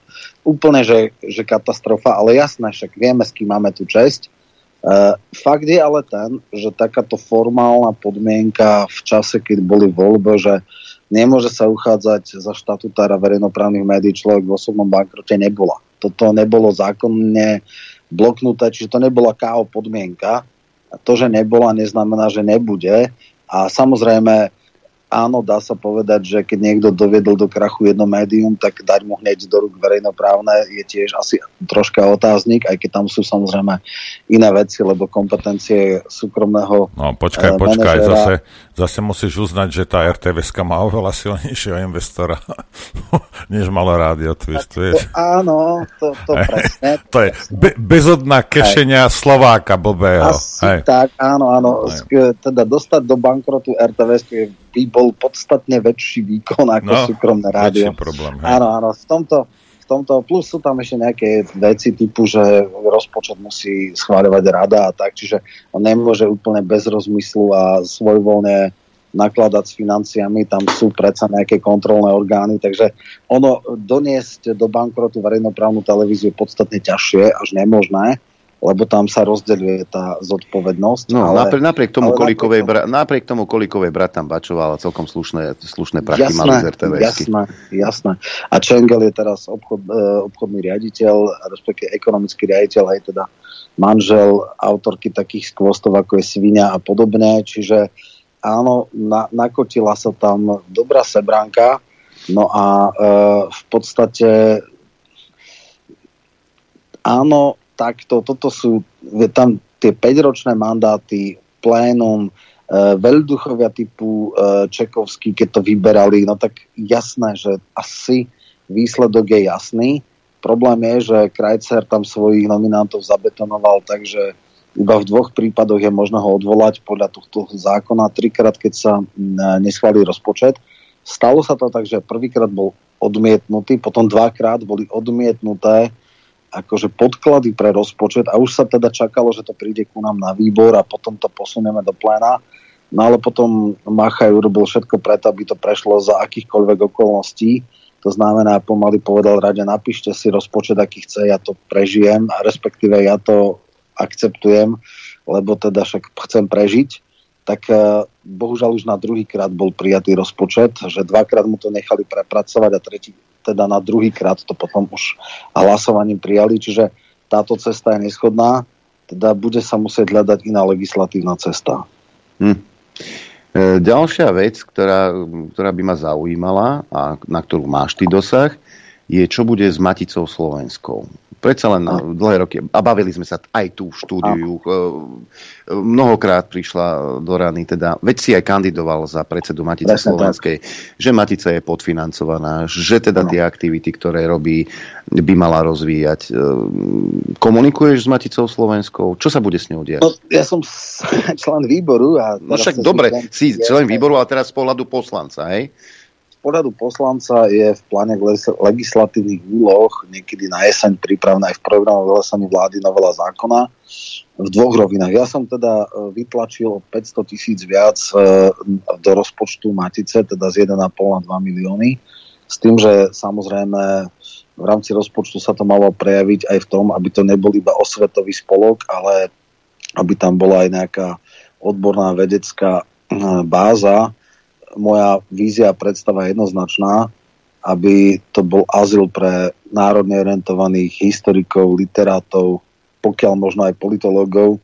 Mám taký sa niekedy bolo pri Slovenskom rozhlase metodicko-výskumný kabinet, ktorý robil najpresnejšie a najmenej zmanipulované prieskumy verejnej mienky, čiže kľudne si viem predstaviť, že takýto odbor bol aj pri Matici, ktorý robil sociálne analýzy, ktorý by vydal alternatívnu súdnu správu a tak ďalej, ale áno, to, ne, to neznamená, že musí byť aj nejaký valorizačný mechanizmus, to znamená, nemôže byť 14 rokov na nominále z roku 2010 a de facto je na 63% rozpočtu a vždy to klesá potom je to absolútne živorenie, čiže áno, jedna vec je nájsť financovanie a druhá vec je posilniť samozprávu aj tej, nazveme, matičnej inteligencie, lebo dneska je 97,3 97% ide na spolkové aktivity a 3% na vedu, teda v podstate nič.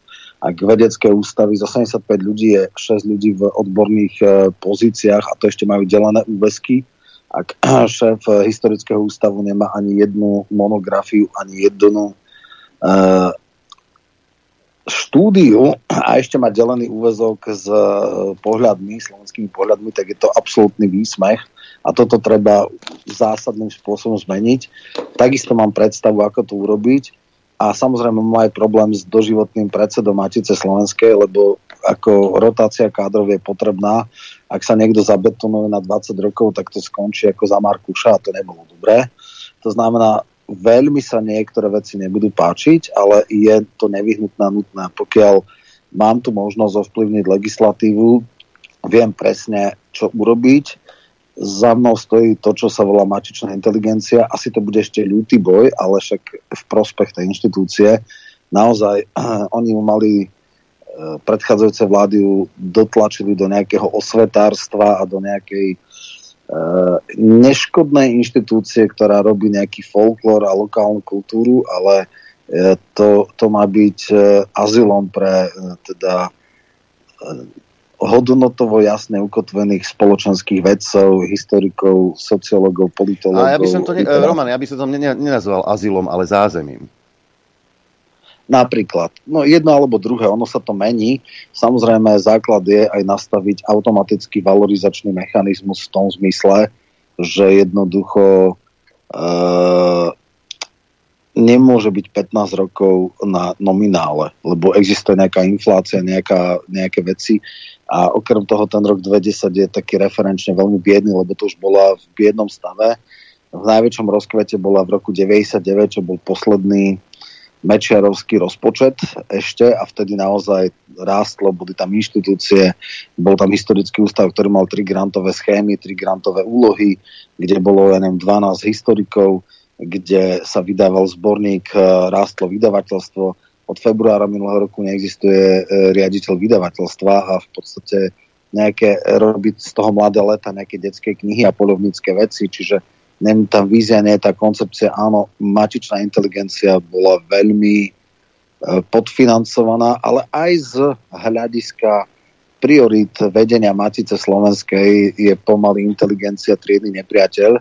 A ja to hovorím dlhodobo, systematicky, aj dovnútra a, a nie je všetko v poriadku, ako je to dneska v Matici. Oni samozrejme Smolec a tak bedáka má pravdu, že peniazy je málo, ale aj tie peniaze, aj tých málo peniazy sa dalo podľa mňa e, efektívnejšie využiť, lebo ak sa dá nejaký e, výstup na pustý hrad 2700 eur, tak e, za to by mohla byť nejaká kniha. A takýchto vecí, takýchto akcií je 30 a knih sa vydá zo pár a my máme zásobník kvalitných vecí, ktoré by vyložene mohli takto robiť, plus dobre však sú nejaké konferencie, čo sa týka prezentácií, začína sa už aj YouTube využívať, ale len veľmi sporne, akože troška aj mediálna prezentácia by mohla byť, aj web stránka Národných novín by mohla byť taká refreshnutá, akože e, mediálne výstupy Matice sú neporovnateľné napríklad s Infovojnou alebo s mnohými inými médiami, ktoré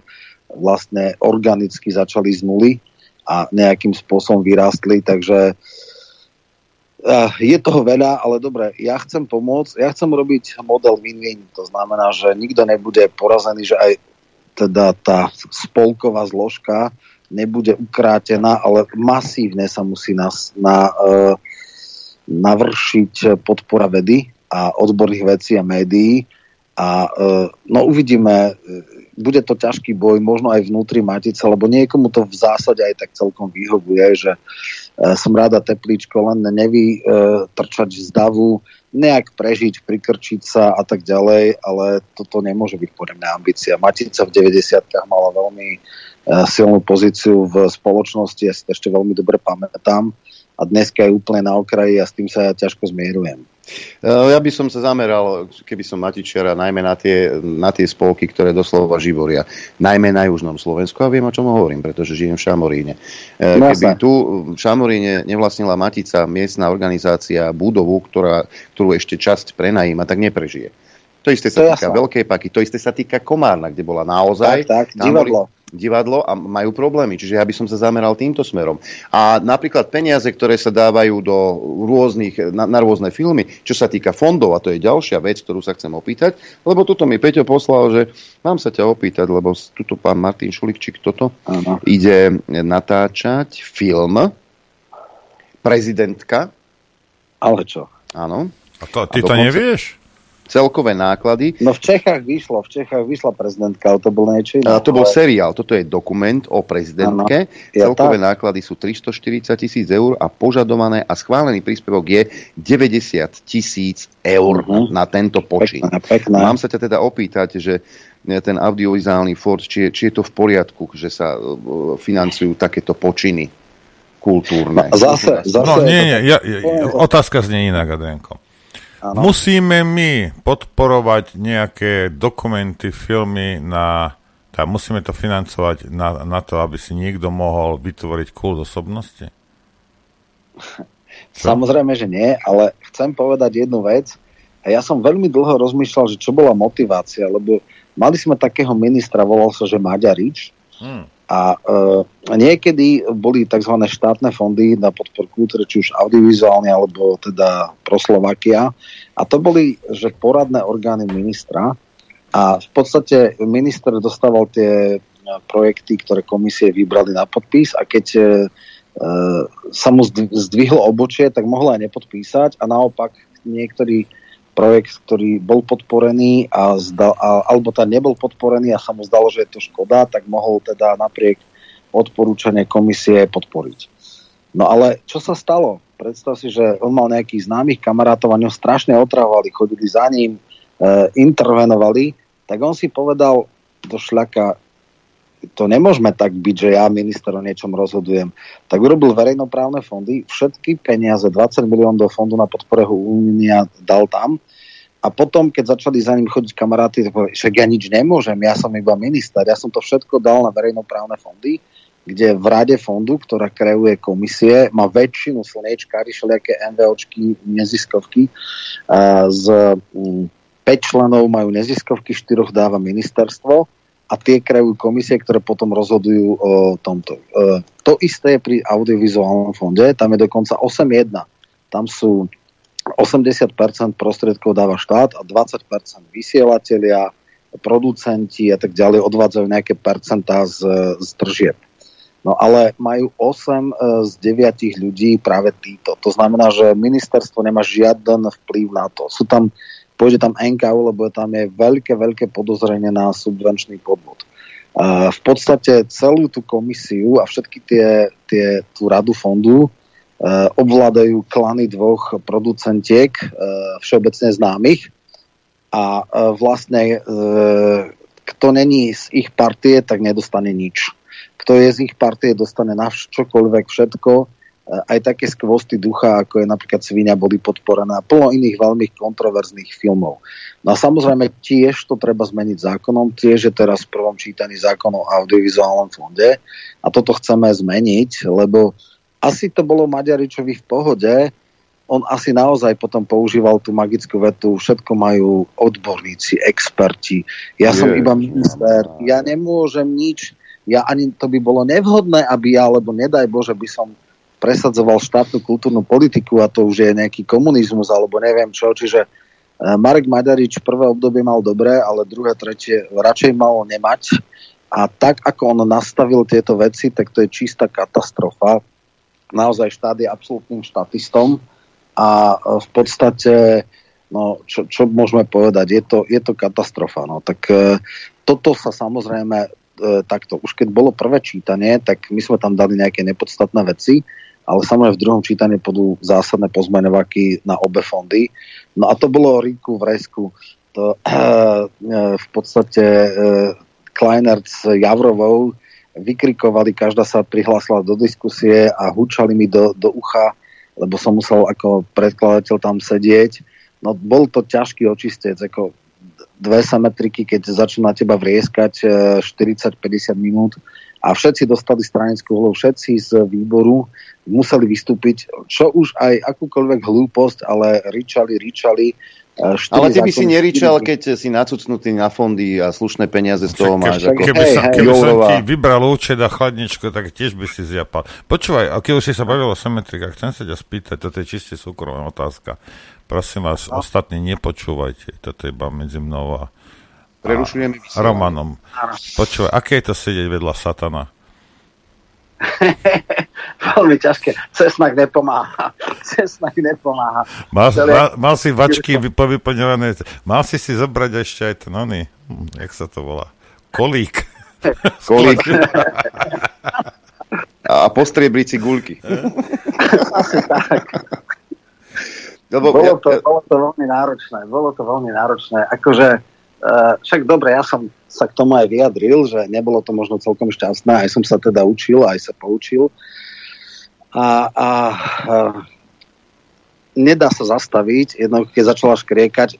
Potom mi potom povedali, že som mohol použiť nejakú vetu typu, že nevrieškajte po mne, ako ja nesom váš manžel, alebo niečo v tom zmysle, že úprimná sústrasť tomuto človeku. Ale tak ako neplánujem v najbližšej dobe znova urobiť nejaké repete niečoho podobného. Ale keď začne na mňa vrešťať, tak možno a niekedy v budúcnosti, tak akože možno celkom to pou- použijem normálne, že ťažká úprimná sústrať s niekým takým. Ja to ja neviem, že či žijú alebo nežijú, alebo čo sú, ale uh, toto, kto si zavesil na krk, tak to ako... Vieš čo, ale vôbec celkovo ja, keď pozerám ten parlament, moja žena sa mi čuduje, že ty si není normálny, no nie som. Keď ja sledujem ten parlament, najmä keď z, po, z pohľadu predsedajúceho ten vpravo hore ten sektor, nazývaný loď bláznov, ja neviem, tak. ale... Good hamby, good hamby. good hamby, ale ak to takto ďalej pôjde, ja neviem, toto, takto si ja nepredstavujem, aby pracoval parlament alebo e, Národná rada Slovenskej republiky, pretože ja očakávam od Národnej rady, že tam budú zaznievať konštruktívne návrhy, že sa tam bude konštruktívne debatovať, čo z pohľadu e, vpravo hore, e, ten kút hamby, ja nevidím, hej? Nech sa páči, pán Repčok, obráťte sa na predsedu Národnej rady Slovenskej republiky. Ak No, máte problém s práve- týmto. A, a Hej. práve, práve to, že sa nemá možnosť obrátiť na predsedu Národnej rady, tak sa obraciam na poslanca Národnej rady a chcem sa opýtať, že čo sa s týmto bude robiť. Bude sa teda e, ten e, rokovací poriadok meniť, aby takéto osoby, ako je profesor Pročko, Galko, Matovič a ďalší, aby, aby už konečne boli unormálnení? My sme viackrát predkladali a vždycky to bolo zmetené zo stola a nedokážem pochopiť, o čo, ako vy hovorí, Jamka tému ide, lebo to nemá ani akože elementárnu sebaúctu, to, čo tam vreštia s tými plagátikmi, čo mu tam ukazujú a on sa priblblo usmieva miesto toho, aby im jednu uvalil. To, tie veci, ktoré sa dejú, sú už hlboko za hranicami rokovacieho poriadku. Hovorilo sa o tom, že vznikne etická komisia, ja som teda za sns tam nominovaný, ešte sa nestretla, lebo tam treba jednoznačne sankcie. Keď nejaký blázon niekomu zruší stand-up e, a, a vykrikuje mu ako šialenec, tak to naozaj minimálne 3 mesiace zákaz vystupovať v rozprave, môže chodiť na hlasovanie, ale to tak všetko, ani do rozpravy, ani do e, faktickej, jednoducho treba mu zobrať tie práva, možno aj nejaké finančné sankcie, sankcie No a keď hovoríš teda pročka, to je niečo neskutočné. To vrešti, píska, to je ako úplný posledný bulo. To je, to je akože nie, tak, také dno, e, taký odpad, že to samozrejme jedno rozumné slovo to nemá. To je jednoznačné, tam nie je do čom. Takže v tomto zmysle je to katastrofa. No uvidíme. Ten základný problém je v tom, že samozrejme sa to dá riešiť, ale ja nedokážem pochopiť e, myšlienkové pochody predsedu parlamentu, že čo si on myslí, že ako opozícia ho bude teraz nejak akceptovať, žrať, alebo čo. On už stratil, ono sa musí vyhraniť a pokúsiť sa možno aj principiálnym postojom uh, chytiť a zmobilizovať tú antistranu, teda antiopozičnú stranu, lebo, lebo slabosťou, ktorú dnes a denne prezentuje a spôsobom, akým nechá nakladať s koalíciou, uh, podľa mňa len stráca. Akože čím dlhšie ho poznám v pozíciu, alebo sledujem v pozícii predsedu parlamentu, tým viac mám obavy, že tento človek uh, by nebol veľkým šťastím, ak by No dobre, ale, ale podľa niektorých Slovákov, pozdravujem vás Slováci, Slovenky, milujem vás. Možno nie je najlepší predseda parlamentu, ale bude perfektný prezident. Však. tak sú aj takí, čo si to myslia. Rozumieš? Otázka Neviem, neviem zacúvať s malým autom niekde na parkovisku, ale budem víťazom Formuly 1. Lebo mám jamky. Však toto. Rozumieš? toto. No. Toto. Nie, je to, je to pre mňa extrémne frustrujúce naozaj, akože to sú, ja na, niekedy po dvoch hodinách, keď idem z rokovačky, ja som normálne, že dusím, to je tlak 200, to keď tam vrieska, a teraz hovorím, som si týždenný očistec, lebo 4 zákony som predkladal, ešte bude 5. No, tak počúvať ten e, slovný smog a e, tú žumpu, čo sa tam e, z tých úst valila, to bolo e, akože jedno z najťažších, lebo keď bolo trestné kódexy, no dobre, tak tiež sme tam mali službu zo právneho výboru ako spravodajcovia. Tiež to bolo katastrofa, ale toto tu osobne sa vykrikovali a, a prskali a samozrejme, e, čo sa im z úst valilo, teda nielen e, slovne, ale aj, aj teda zápachom, tak to je úplne že katastrofa. Fakt. Počúvam, Roman, ja mám taký návrh, pretože svojho času e, v blahej pamäti sa schváloval v parlamente zákon o politických stranách Áno. Ale nech sa na to pozerám z jednej, či z druhej, či z piatej strany, tak e, tá partia okolo Matoviča ako strana nevyzerá. A podľa mňa nesplňa zákonné podmienky byť stranou. Nemali by sa náhodou na to pozrieť zodpovedný? Ešte on je, ešte v 2016 2020 Danko dal, že musí mať minimálne 45 členov a tie formálne náležitosti sú, ale fakt je, že tam je trojnásobné zlyhanie. Prvá základná vec, že akceptovala volebná komisia trojkoalície, pričom to boli štvorkoalície, lebo Grendelová nová to je akože nič, hej, takže v poriadku, mali mať 10%. Druhé fatálne zlyhanie je, že sa nepodchytili rómske osady v zmysle, že nie je pochyb o tom, že tam bola volebná korupcia. Mňa nikto nepresvedčí, že 95-97%, že to je len tak. A to nie iba tak, že, že dostanete 500 eur, že ich e, oklamali, ale ja si myslím, že tam bola aj klasická kešovica a mám tie informácie, ale nemám tie dôkazy a toto je veľké zlyhanie všetkých konkurentov, že si nepostriehli, neodkontrolovali, nenafotili, nezdokumentovali.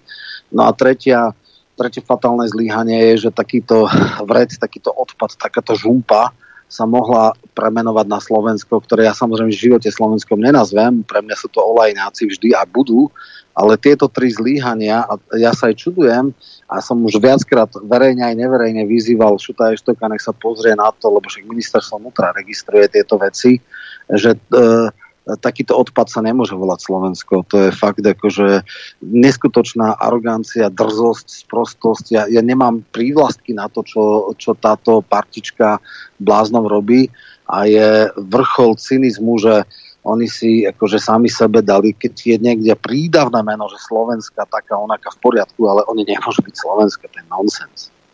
No tak ale s tým treba niečo robiť. No tak ale to je na ministrovi vnútra. To, že Odor im to nechal, lebo však ešte Odor bol zastupujúci minister vnútra, no však to, tam sa nečudujem, ale podľa mňa malo začať správne konanie.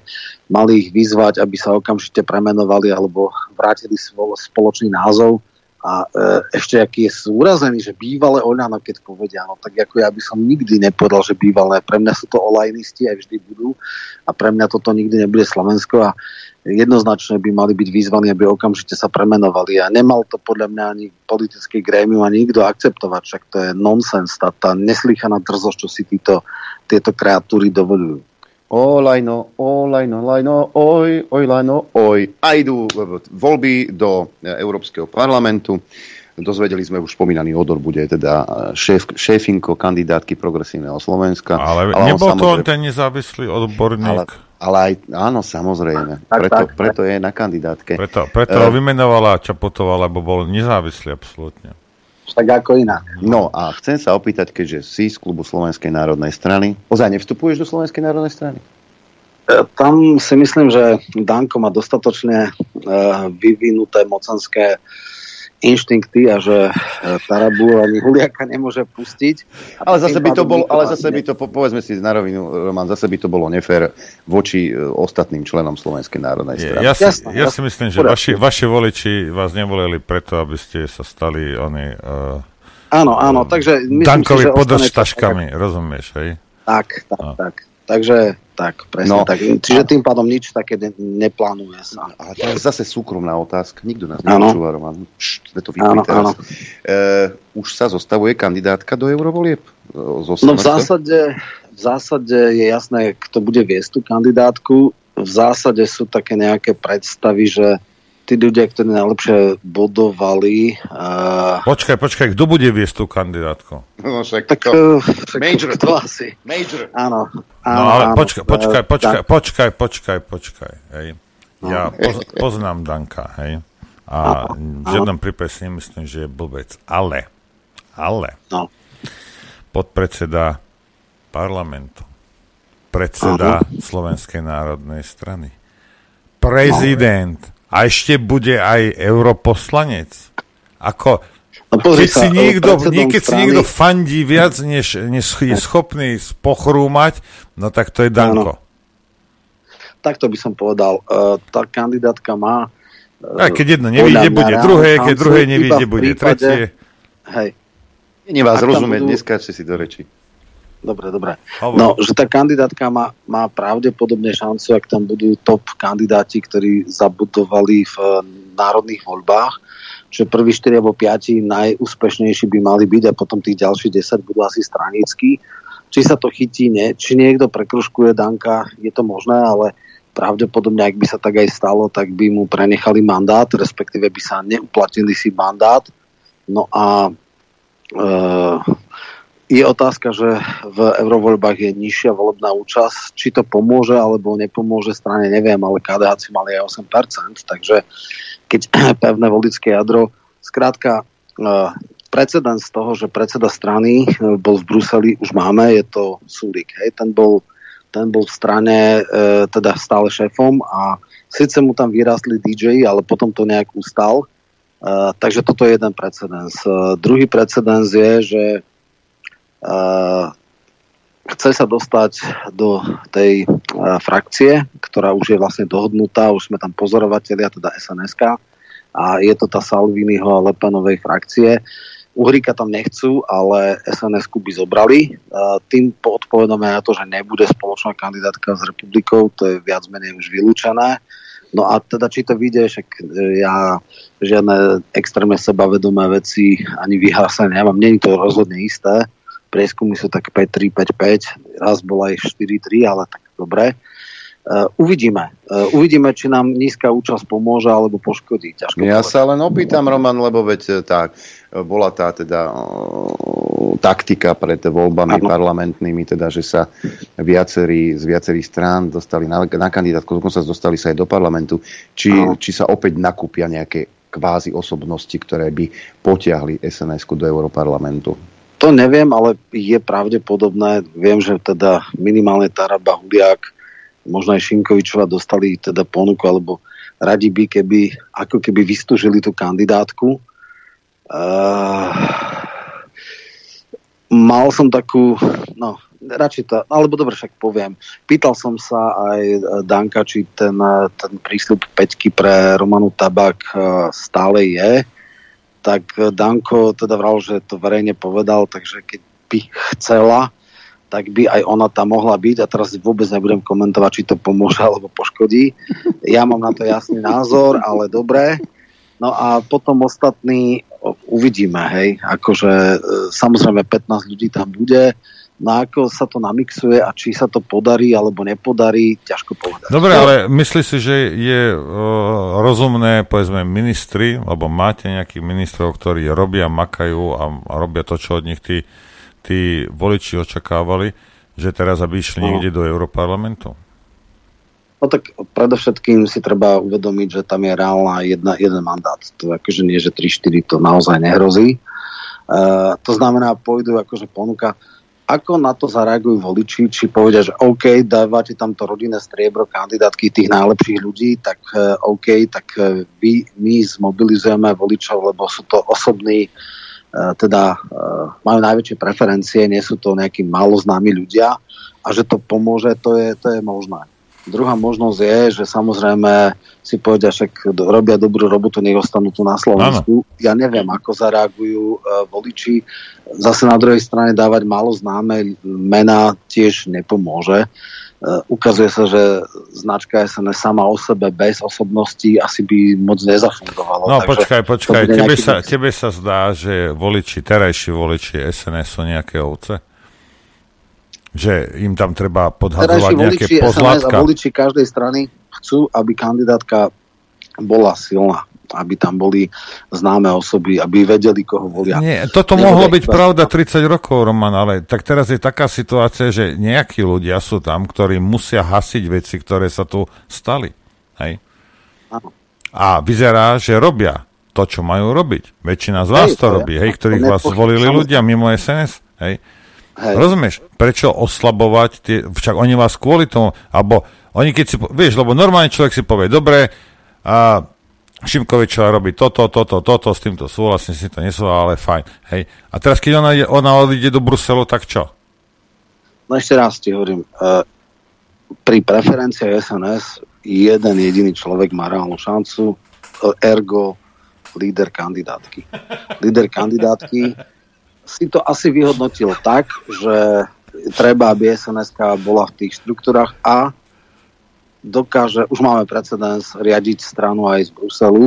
Sulik to robil, dokonca aj ustal, dokonca aj tá strana prešla aj teda ďalej, aj keď vieme, že mal problémy, ale, ale e, inak povedané, všetci ostatní ostanú na Slovensku, ale povedia, že OK, chytajú nejakým spôsobom hlasy. Ľudia chcú kružkovať a chcú mať na kandidátke známe mená. Takže to no je... dobre, to tak je aby, sa pre, aby, aby toto vyšlo, čo ty hovoríš, tak by bolo dobre na tú kandidátku postaviť tak, že, že sám najväčší Danko, potom Áno. 9 tam SNS-károv, okrem Matečnej, hej, a potom títo ostatní, tie osobnosti, ktoré vravíš, vieš, že keby náhodou ten Danko dostal veľa, tak nech sa tam s ním sklzne nejaký, nejaký SNS-ák však. Nechcem nikoho Vieš čo, že by dvaja boli, neviem, takto zase tiež tam je preferenčné hlasovanie, čiže tam sa prekoce tá uh, kandidátka, čiže tebe môže byť v podstate jedno, kde dáš. Uh, u nás uh, na našej kandidátke z prvej desiatky vlastne 9 ľudí si neumie, eh, neudržalo, po porade si pos, posunulo, hej, čiže, čiže ako je úplne jedno, kde dáš pri mladých stranách človeka na kandidátke, aj tak roz, eh, definitívny výsledok dajú voliči, nie stranický sekretariat. Takže či ho dáš na desiatku alebo jedenáctku, vo výsledku to bude tak, že eh, voliči rozhodnú, kde... Ty nemáš tú ambíciu, hej? Byť na tej kandidátke. poviem to takto. Ja som bol, čo sa týka preferenčných uh, hlasov na piatom mieste a piaté miesto už je urezervované. No, takže tým som povedal, že... Dobre, Roman, Roman. Ja som tak rád, že nie som v politike, toto je, Ja, rozumieš? to je toto také super sedieť len tu v štúdiu a to je komentovať hro- to. Toto je hrôza. Vidím, vidím, že je vysoký čas a dohodli sme sa na tomto Áno, čase, že to ukončíme, jasné. lebo máš ďalší program. Takže ti ďakujeme veľmi pekne, že si si Ďakujeme. našiel čas pre našich poslucháčov a pekný deň ti prajeme. Takisto a ja pozdravujem vás aj všetkých poslucháčov. Toľko poslanec Národnej rady za Slovenskú národnú stranu Roman Michelko. A my ideme čo? Minimálne, a, my si ideme dať tabak, ale nie Romano, minimálne 10-minútová prestávka bude. Minimálne. Chcete vedieť pravdu? My tiež. My tiež. Počúvajte Rádio Infovojna. Dobrý deň, prajem priatelia. Dobrý deň, prajem aj ja. Vidíte, nie je tabak ako tabak. No, Ten, tento áno, je lepší. áno. Áno, včera sme sa bavili o plug-in hybridoch, tak e, Joško 211 samozrejme zase vyňúral. Dobre. E, nazdar, takže tu je predmetná zmluva uzavretá medzi ministerstvom vnútra a spoločnosťou TODOS z 25. oktobra 2022. Toto im to zadovážil. No, vyberám z nej stranu 31. Jedná sa o vozidlá plug-in hybrid typu SUV Toyota RAV4. Jednotková cena vozidla je 57 688 eur, ale plus ešte, to nie je všetko. Cirkus hore, svetelná zvuková sústava, za 5809 eur, na motorky boli inak za 13 tisíc, pozdravujem pán Mikulec, a označenie príslušnosti k policajnému zboru, teda polepy, 1710 eur. Spolu dokopy 400 kusov a celková suma zakázky je, a teraz neviem, či dobre vidím, 27 miliónov 18 446 eur. Dobre, povedal si, a čo to je Toyota RAV4, hej, ja to Mhm. teraz rýchlo hľadám, 2023 to bolo rok výroby, hej. A ja len sa pozriem, koľko stojí v Nemecku také auto, hej. Hm, Toto bude plug-in hybrid, však. Igen. Tak to musím ešte dať toto, že plug-in hybrid. No, za chvíľku sa na to pozrieme. hledej. No, už pozerám. Dobre. 58 900, tak, dobre, okolo tak stoja, hej, 54 900 tu vidím, 65 000, 60, a on, za koľko oni kúpili? Čakaj, oni to kúpili za 57 688. No, dobre, e, pozri sa, e, ako, tu vám ukážem, aby ste videli, že zase ne, ne, ne, nelakujem, hej, tu máte Toyota RAV4 plug-in hybrid, hej, four-wheel drive, dokonca má head-up display, neviem čo, 55 880, hej. To keď Mhm. ideš, ideš ty, Adrianko, niktož, nula, do Nemecka a ideš si kúpiť plug-in hybrid Toyota RAV4. No a teraz, keď ja by som tam prišiel a povedal by som Nemcovi, že chcem 400 takýchto fešákov, čo si myslíš? Stále by som zaplatil 57 tisíc, keď ty si zaplatil 55? Čo? Množstvo Keď mu poviem, že chcem 400? Rozumieš? Keď chcem 400 a na každom by mal ten Todos 1000 eur, tak má 400 litrov, rozumieš, zisk. Hneď v tej chvíli. Keď sa bavíme o tom. A prečo sa nešlo za dovozcom Toyoty? Hej. No a ďalšia vec je, že, a ešte to v ďalšom maili Jozef píše, zdar a ešte jedna spoločnosť, Effective Services, Car Services, to je tá spoločnosť, od ktorej si páni z bývalého vedenia ministerstva vnútra a policajného zboru Prenajali. veľmi radi a často vypožičiavali celkom luxusné motorové vozidlá.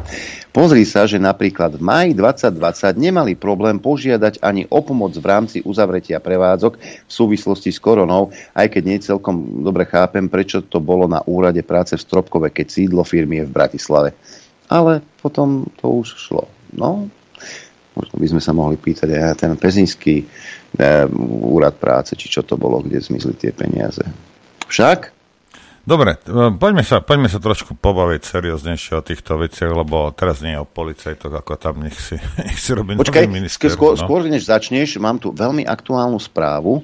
Áno. V eurovoľbách bude za progresívne Slovensko kandidovať moderátorka Veronika Cifrová Ostrihoňová. Pridáva sa tak k bývalému premiérovi Ludovitovi Odorovi, ktorý kandidátku vedie. Konec hlásenia. Tá, Pokračuj. sme úplne z toho teraz nadšení. Zase nezaspiem dnes. Budem si musieť niečo druzgnúť.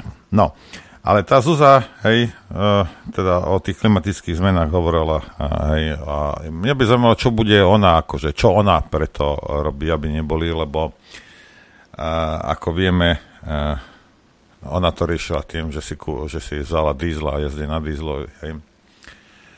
A s týmito elektrickými autami, počúvajte, ono to je, hej, máte takých, čo o tom básnia, rozprávajú slnečkári, vymetení somári, hej, jak zachrániš planétu a jak je to úplne najsamfasa vec, hej. To je jeden extrém. Druhý extrém sú ľudia ako ja, hej, ktorí si z toho robia srandu, boja sa do toho sadnúť, aby, aby elektrika nepotriasla, nezabila, aby som si neusmažil vajíčka, hej, a, a rôzne veci, hej. A to máš druhý extrém, hej, takého človeka, ako som ja. A pravda bude niekde uprostred.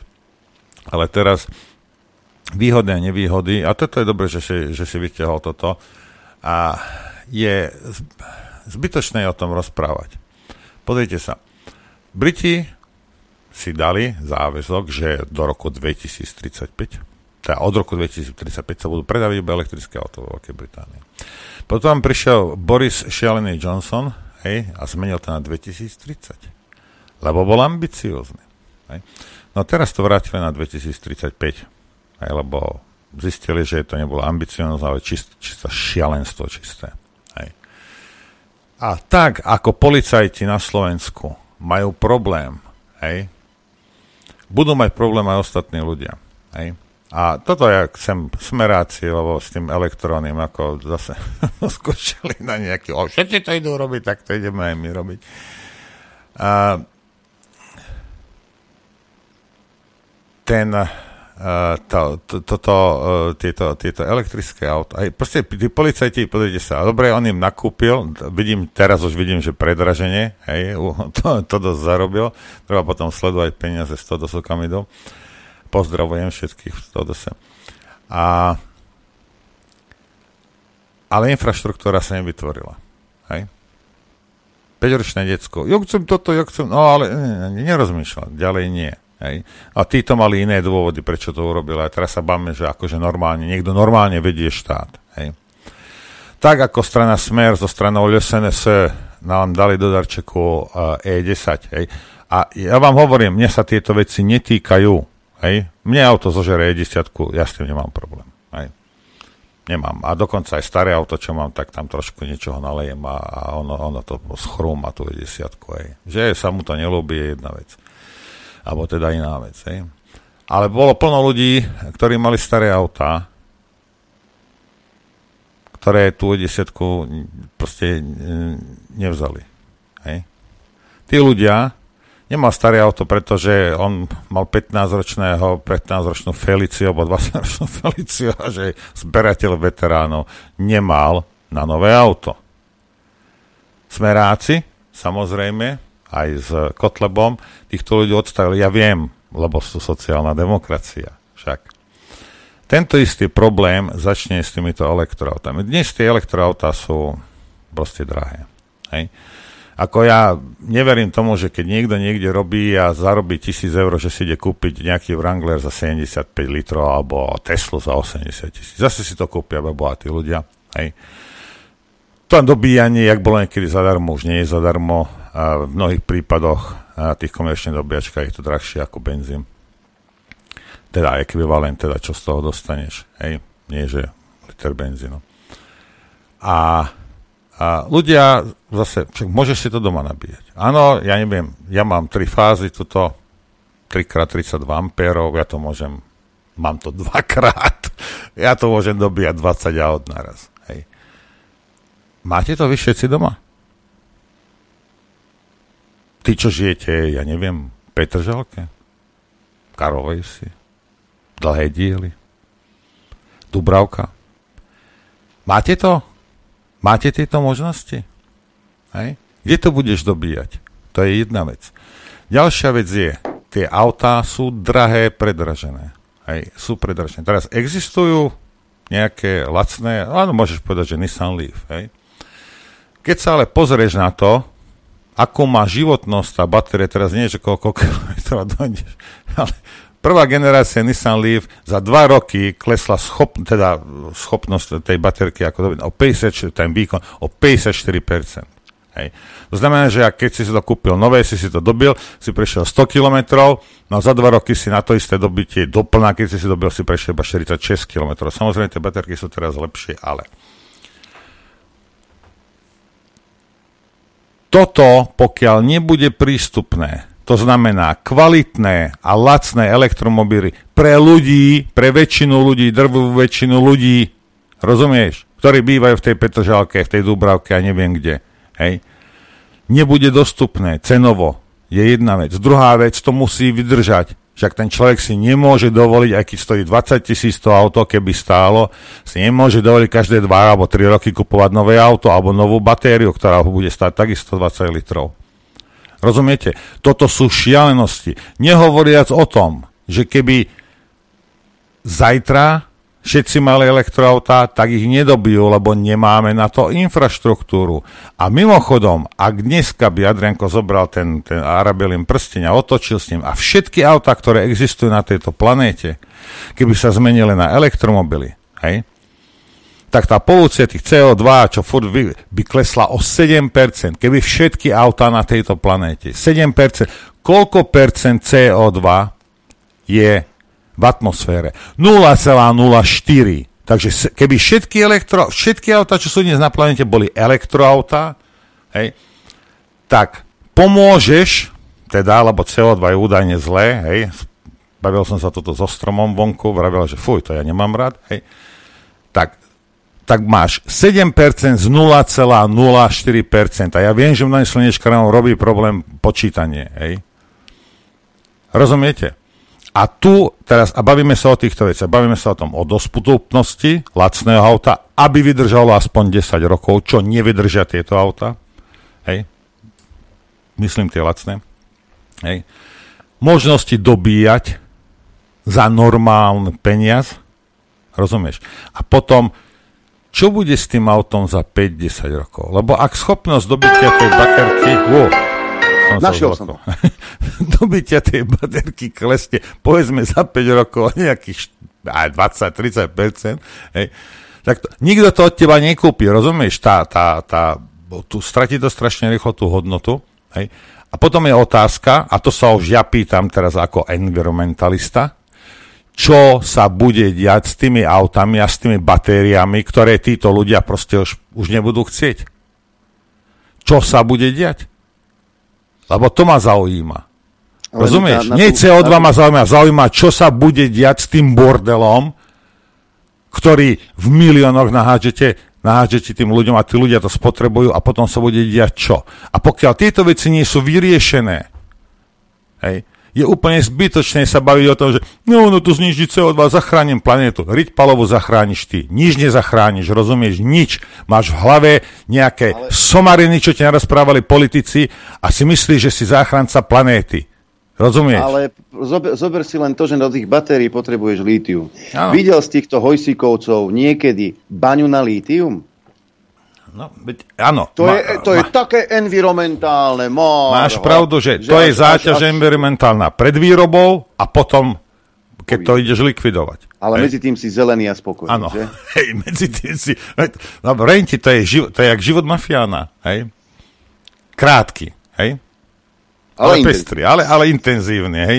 No, a proste toto sú veci, rozumiete, ako my sa nemôžeme baviť o A, hej, keď sa nebudeme baviť o B a o C, lebo, to je, lebo toto robia iba hlupáci, rozumiete, iba, hlup, iba hlupák nakúpi plug-in hybrid pre policajtov a neurobí im tú možnosť, nedá im možnosť to Ale dobíjať. už vôbec, ako môže rozmýšľať a obidvaja, ako on, on policajt Hamran, keby vedel, ako funguje obvodné oddelenie, tak ho ani nenapadne kúpiť plug-in hybrid, ktorý musí sa nejak dve hodiny dobíjať, keď má tú nabíjačku, ktorú má mať. No aby to si, mal, aby si mal tých policajtov povedzme vo väčšom meste ako nejaký mobilný v kuse, potrebo, podľa mňa by si mal mať dva, dvakrát väčší počet aut, než potrebuješ, aby jedno mohlo byť na dobíjačke, na druhom mohli, mohli Možno to bol jazdiť. plán, čo ty Hej, vieš? Čo?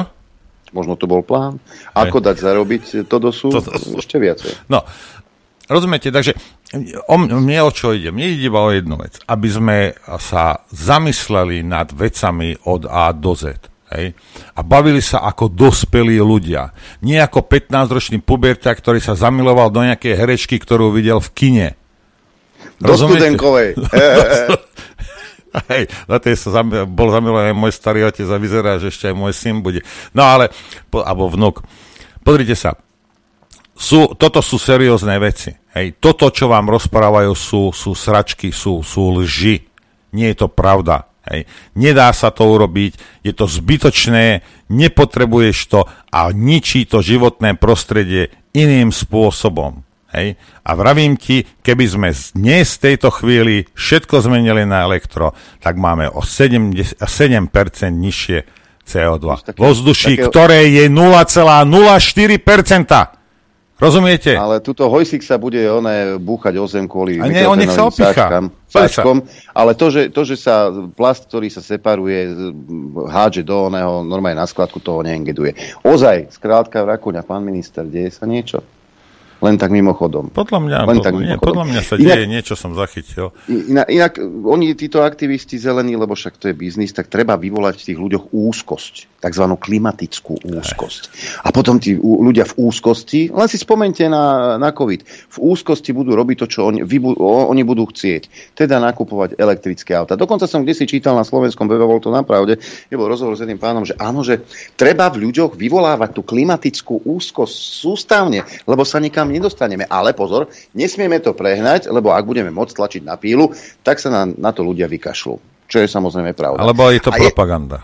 Hej. A jedno z tých, z tých vecí, ako sa vyvoláva klimatická úzkosť, e, tak to sú tie klimatické katastrofy. Dnes v tom informačnom priestore samozrejme e, sa dozvieš pomaly o každej. A ja tu mám taký kratší článok zo štandardu, e, autor je Bjorn Lomborg, e, ktorý práve o tomto hovorí. Spájanie každej klimatickej katastrofy so zmenou klímy a naznačovanie, že situácia sa výrazne zhoršie, je pomílené. Oba tieto omily nás nutia ignorovať praktické nákladovo efektívne riešenia. Média nás pritom upriamujú na málo účinné a zbytočne nákladné klimatické politiky. Pri sledovaní správ máte pocit, že klimatické zmeny spôsobujú, že na planéte sa už nedá žiť. Sme bombardovaní zábermi, povodní, sucha búrok a lesných požiarov. Vidíme nielen smrteľné udalosti v okolí, ale aj vzdialené katastrofy, keď sú zábery dostatočne desivé.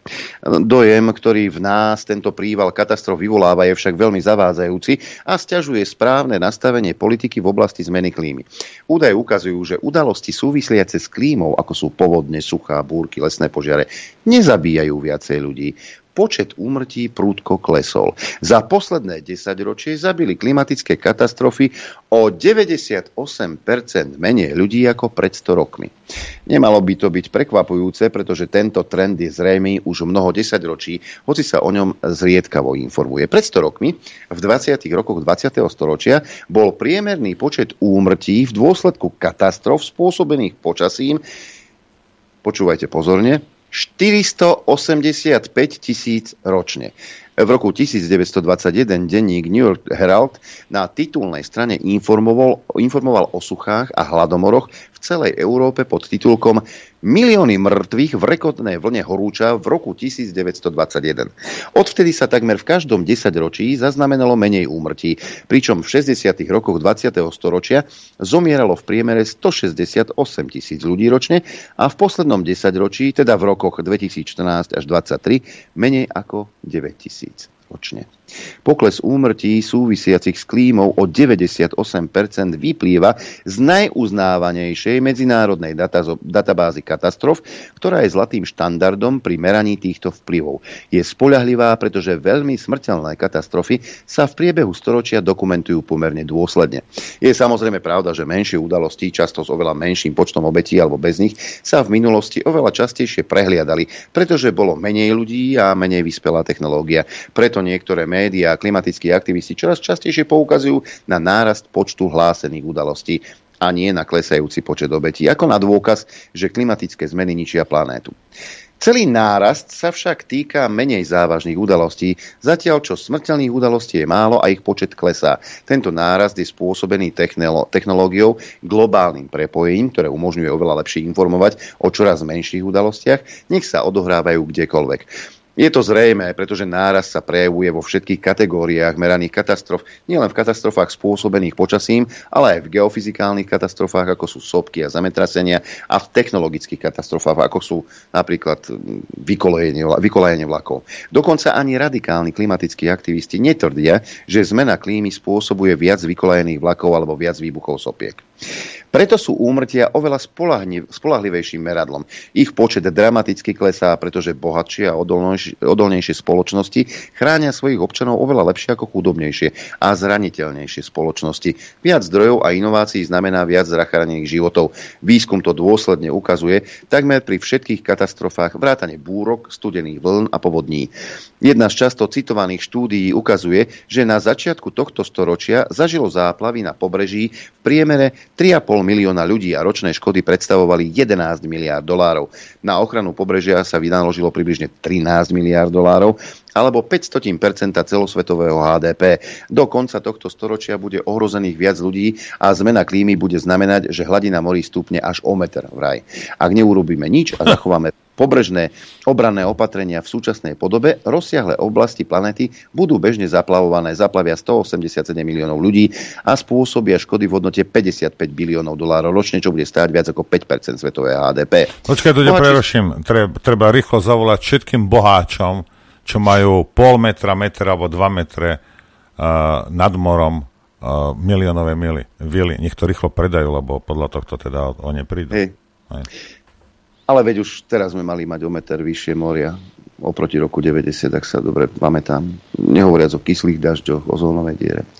Tieto fakty ukazujú, Prečo je dôležité vidieť širšie súvislosti? Spájanie každej katastrofy so zmenou klímy a nesprávne náznaky, že situácia sa výrazne zhoršuje, nás nútia ignorovať praktické, nákladovo efektívne riešenia, zatiaľ čo médiá sa sústredujú a sústredujú našu pozornosť na nákladné klimatické politiky, ktorých, ktoré však pomáhajú veľmi málo mimoriadne ambiciózne klimatické politiky, ktoré by stáli stovky biliónov dolárov, by do konca storočia znížili, znížili počet zaplavených ľudí z 15 tisíc približne na 10 tisíc ročne. Zatiaľ, čo adaptácia zachráni takmer všetkých 3,5 milióna ľudí, ktorí sú dnes zaplavení.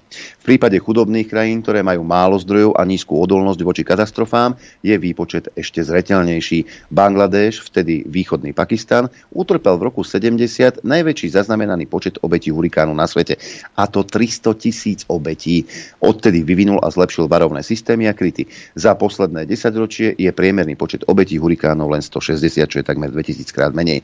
Aby sme pomohli krajinám dosiahnuť nižší počet úmrtí v dôsledku katastrof, mali by sme podporovať prosperitu, adaptáciu a odolnosť Samozrejme, klimatické katastrofy sú len jedným z aspektov zmeny klímy, ktorá je skutočne globálnou výzvou, ktorú by sme mali inteligentne riešiť, ale keď sme zaplavení klimatickým pornom a prehliadame skutočnosť, že počet úmrtí prúdko klesol, tak sa v konečnom dôsledku najprv za- zameriavame na najmenej účinné politiky. Takže aj iný pohľad ekológa na túto na túto problematiku. Ja, ja sa na to pozerám čiste zo sociálneho hľadiska, alebo uh, aby niekto rozprával o tom, že ideme celé prestavať, o, ideme, o, ideme robiť elektro a nazýval sa sociálnym demokratom, mi nesedí.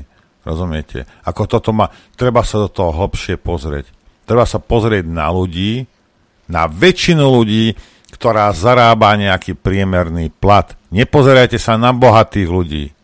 On si kúpi Teslu 2, 4, však dobre, OK, tak jedna bude na dobíjačke, jedna povedať, či tam teraz Ale pritom má na dvore bazén, ktorý vyhrieva normálne elektrikou. Áno, však ale však, či bude 50 eur alebo 200 eur platím, mu je to jedno. Ale vy sa musíte pozerať s týmto šialenstvom, aký dopad to bude mať na normálnych, bežných ľudí, na mladé rodiny.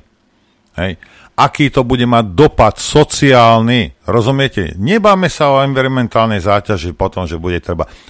Však to budú riešiť naši vnúci nejaké staré batérie. Koho to teraz zaujíma? Však carpe diem. OK. Hej. Ale ten sociálny dopad bude okamžitý na tie rodiny. A teraz čo? Bude chcieť ísť má, ja neviem, býva v Bratislave, hej, lebo však tam je pupok sveta, rodičov má niekde v Košiciach a pôjde tam 3 dni, lebo dojde nejakých 60-70 km na jedno dobitie po 3-4 rokoch, keď bude mať to auto? Rozmýšľate vy vôbec nikto? Akože rozmýšľate nad tým, aký to bude mať dopad na normálnych ľudí, to znamená na 80% populácie? Hm. A budeš si nadávať sociálny demokrat? Fucking kidding me. Rozumieš? Mňa toto vytáča. A bude, budete nás krmiť čím?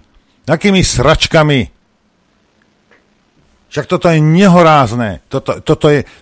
Auto pre 95% ľudí je auto, je druhá najväčšia investícia v ich živote. Prvá je nehnuteľnosť. Rozumieš? Čo sa týka určite. Čo? Čo sa týka Slovenska? Aj celého sveta. Čo si myslíš, tak tí ľudia akože čo? Že tam si kúpi, ja neviem, 4 obchody a, a 12 obchodiákov a, a, a dom si kúpi len tak. Nie, pre drvivú väčšinu ľudí na tejto planete je nehnuteľnosť, druhé je auto. A to, to auto, rozumieš, to auto, hej, mnohí ľudia používajú, lebo musia. Ja jazdím, lebo mňa to baví, hej, ale mnohí ľudia to musia použiť každý boží deň. Je to nevyhnutnosť, tá investícia je nevyhnutnosť pre nich. Rozumieš? Toto bude mať strašný sociálny dopad na ľudí. Ale však a čo? Hlavne, že si povieme, že sme sociálni demokrati. A na druhej strane hlavne, že si povieme, že bojujeme za ľudské práva. A zatvárame ľudí len tak. A mučíme ich a zabíjame vo vezení. Však. Ale rozprávať o tom môžeme. Krásne veci, nie? Ale samozrejme. E, už je vysoký čas, ale skôr ako zahráš. Vra, vra, vrabce dva tuto sadli vedľa a no. čvirikali. E, Hádaj, na akom aute sa vozí pán Mikulec. Súkromné auto, fungl nová Toyota, akurát nemá nálepky polícia. Dočka, na Ravke je na štvorke. No jasné. Hej, ra, no. Čo ti poviem? A, ako, ako sa to je povedal? Ako premeníš štátnu zákazku na, svoje súkromné, na svoj súkromný blahobyt? A potom vravíte, že majiteľia toho sú, sú nevďační. No to nie je pravda.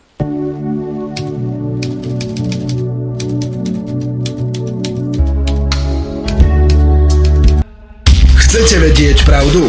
My tiež. My tiež. Počúvajte Rádio Infovojna. Dobrý deň, priatelia. Dobrý deň prema ja každému. Všetko zlé je na niečo dobré. Vstup Veroniky Cifrovej Ostrihoňovej do politiky je nezlučiteľný s jej ďalším pôsobením v RTVS. Oznámilo vedenie média. Moderátorka sa stala kandidátkou PS do eurovolieb. Doteraz uvádzala na RTVS diskusnú reláciu Silná zostava. Ale prečo sa to volalo silná zostava? Asi, že to bolo silno vyvážené. No čak. Tá Mirka to prevezme teraz, táto, jak sa volá? Kernova? Kernova, no. Bude to ešte silnejšie zostať. Dve, dve, dve hnusné, dva hnusné maily, kým počkajte na linke. Dobrý deň. Chcel by som sa opýtať pána Lichtnera, či by nechcel miesto na kandidátke SNS do eurovolieb. Raz, raz už za jednu pronárodnú stranu takmer kandidoval. Aj keď nakoniec volieb odstúpil, tak môj hlas dostal. Ďakujem za úprimnú odpoveď. A ešte Jozef sa pýta. Ďakujem. A čo keby Norbert dostal ponuku na kandidátku SNS do eurovolieb? Možno by to lepšie dopadlo s Dandom, než minule s Kotlebom. A Infovojnu by riadil z Bruselu. To by bolo radosti v mainstreame. Prosíme si odpoveď. Vašej žiadosti sa nevyhovuje. Nie, odpovedať, samozrejme, že odpoviem, ako prečo by som neodpovedal. A ja som z tej kandidátky odstúpil, v tej som to vysvetlil, prečo. Hej, ja zase, ak niekto bude rozprávať, že je pronárodný, tak, tak bude pronárodný a keď nebude pronárodný, tak si nechcem mať nič spoločného, tým to skončilo. Tým nevyhlasujem, že ja som najpronárodný, alebo že ja som nejaký extra veľký Slovak, nie. Nemám rád pokrycov. Hej, a absolútne čo najviac neznášam uh, akékoľvek protislovenské činy. Hej, ako ja to nemôžem ani cítiť. Hej, ako nehnevajte sa na mňa, proste taký som. A uh, druhá vec je, že uh, asi by som mal lepšie peniaze. Ja som si to spočítal, nejaký, nejaký, mil, o, nejaký milión som sa pripravil posledný krát. Hej. Lebo tak to asi vychádza. Rôzne, ja viem, že vám to nie, ako počítaš a nevychádza ti to, ale ver mi, že nejak, k nejakému miliónu sa vieš dostať normálne legálnym spôsobom, keď si europoslanec, hej, a že všetci sa dostanú nejakým spôsobom za tých 5 rokov. Nehovoriť o tom, keď si tam dvakrát, tak už aj dôchodky máš, aj neviem, čo také veľmi slušné, čo by mohlo byť pre niekoho zaujímavé. Stále si myslím, hej, že to, čo som začal v roku 2013, hej, robota nie je dokončená. Hej. A stále si myslím, že tu s Adrianom vieme viac urobiť pre nás, pre našich ľudí, ako, a, ako tam počúvať ešte väčších debilných slnečkárov a, a, a rozčelovať sa tam. Hej. A dobre zarábať peniaze, ale ako... Pozrite sa. Hej. A ja keď som toto začal, Hej, vlastne v decembri 2012 som zakladal to združenie občianske, 2013 sme začali vysielať v Pánskej Bystrici. A ja som vtedy povedal, že to je minimálne na 20 rokov. Hej. Čo teraz ako to, to som len tak trepol, ale, a, ale prešlo koľko od 2013, 11 rokov a začína sa to preklápať, takže možno za ďalších 9 rokov to bude, bude celkom fajn. Hej, ale nie, osobne si myslím, že toto nemám dokončené, hej, čo som sa predsa vzal, tá jedna vec, druhá vec, stále si myslím, že sme tu osložnejší, než by sme boli tam. Hej. A, a vzhľadom k mojej povahe, mňa raz, prvýkrát, čo ma tlačili do politiky, bolo v Banskej Bystrici, tam do toho samozprávneho kraja za poslanca. A ja som vtedy vedel, čo sa tam dejú za psie kusy a ja som povedal normálne, ako vravím vám na rovinu ja keby som tam videl, že tie hajzly hlasujú proti záujmom uh, ľudí, hej, ja by som, proste, ja by som im porozbíjal flašky o hlavu. Hej. Ako, ja by som sa nezdal, skončil by som v base. Lebo to robia na hulváta. A robili to na hulváta. Hej, a ja nechcem byť súčasťou tohto. Absolútne nie. Hej, ani, že potom niekde by... Ale myslím si, že... Zamysli sa nad tým, Adrian. Kde urobíš viac, viac dobra? Tu alebo v Bruseli? to? Ja tu z tejto stoličky. Čo by som ja v Bruseli robil? Ja by som sa teda zbláznil. No a druhá vec je, a toto teda nech odpustia moji belgickí priatelia, jedno z najodpornejších miest v Európe je Brusel. Hej. A ja, ja mám rád Belgicku, Brúž, hej, kedykoľvek pôjdem tam, milujem to mesto. Brusel je jedno z najodpornejších miest uh, v Európe. Aspoň z môjho pohľadu. Hej. Tak, a teraz už poslucháč, ktorý je na linke. Nech sa páči, dobrý deň. počúvame. Zdravím chlapci. No, ja vás sledujem uh, od marca už 5 rokov. No a ste takí konšpirátori, že sa rozčulujete teraz tým, uh, nad tými elektroautomami pre uh, obyčajných ľudí.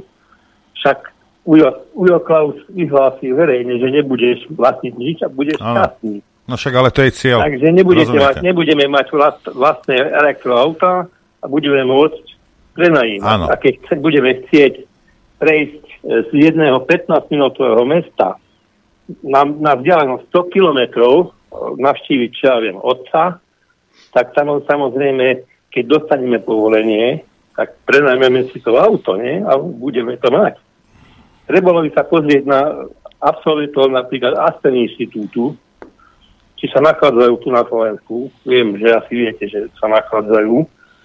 Takže ono sa to veľmi dobre pripravuje a to nie je konspiračná teória, podľa mňa. Dobre, ďakujeme, ďakujeme veľmi pekne. Ja som rád, že poslucháč to... Uh, Všetko posluch... najlepšie. Ďakujeme. Ďakujeme že to pekne. prepojil, lebo áno, aj keď hovorím, že to bude mať, bude to mať. To sa, pozrite sa na to normálne, bez emócií na 10 minút. Hej. Ako áno, elektroauto má zmysel v mnohých prípadoch. Hej. A ako na to začne tlačiť na, na väčšinu obyvateľov, tak to bude mať nenormálny sociálny dopad. Áno, no, ale však oni majú riešenie už teraz. oni vedia, že vyvolajú nenormálne sociálne postoje teda tých ľudí, hej, ich situáciu a hneď ti dá riešenie. A poslúchač sa povedal, tu si prenajmi. Ja neviem, 15 centov za kilometr. Môžeš ísť.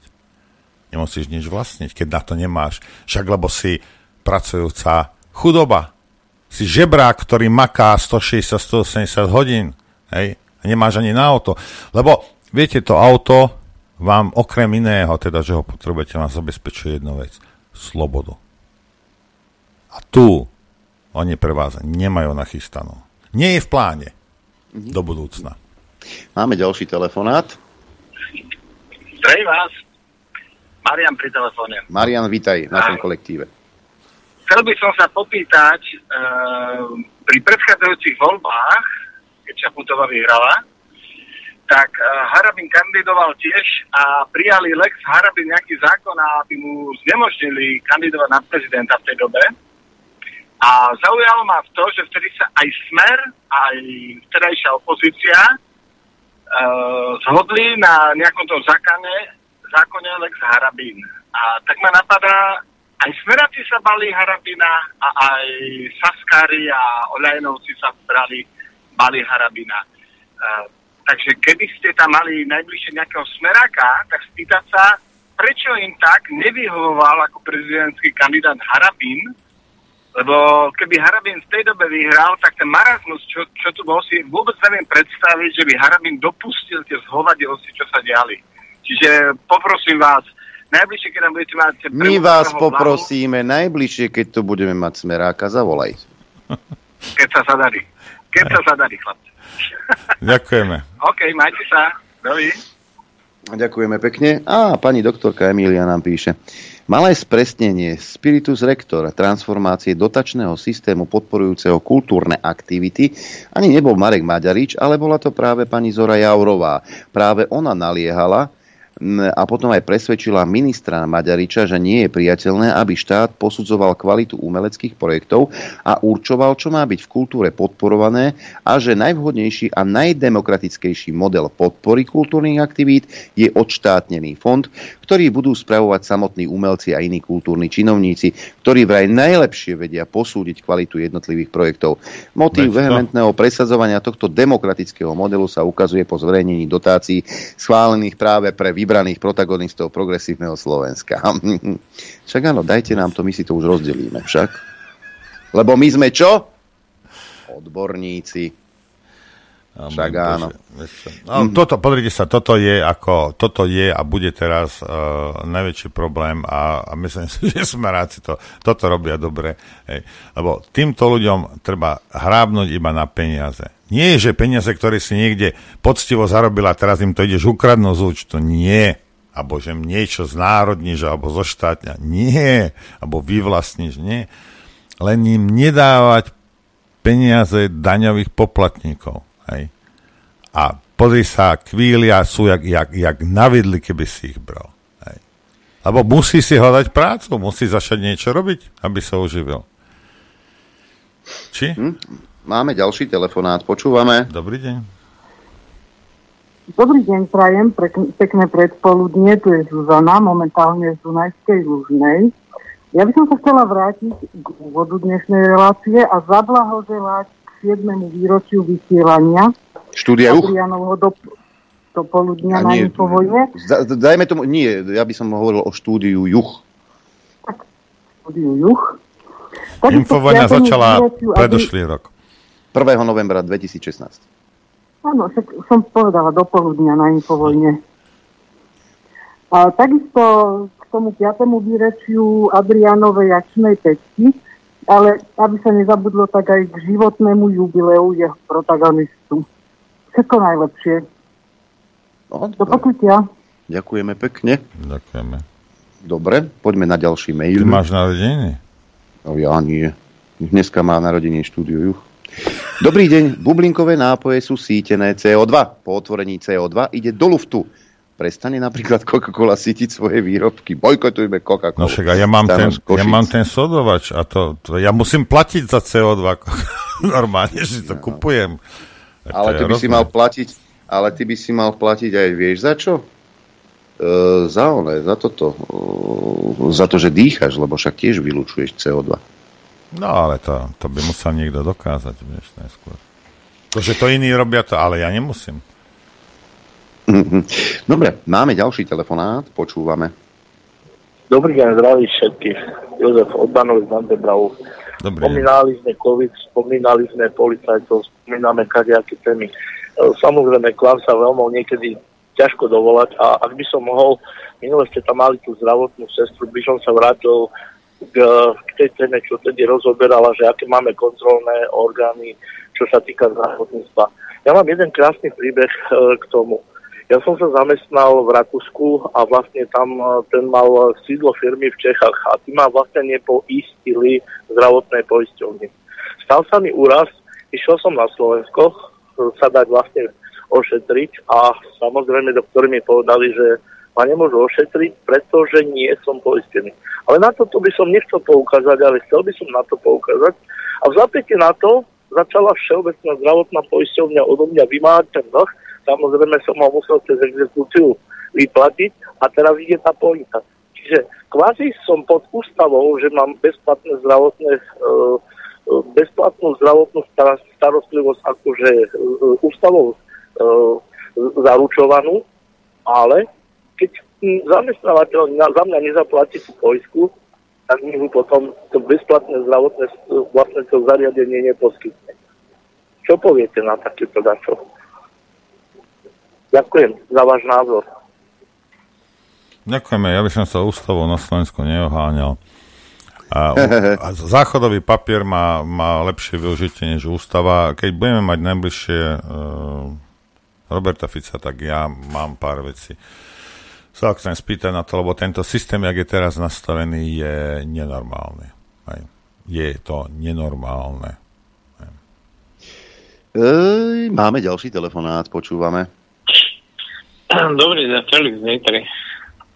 Ja by som chcel len poznamenať, že Slovenská republika nemá prija, pri, prijaté právnu normu ohľade e, poskytované finančných príspevkov neziskovým organizáciám.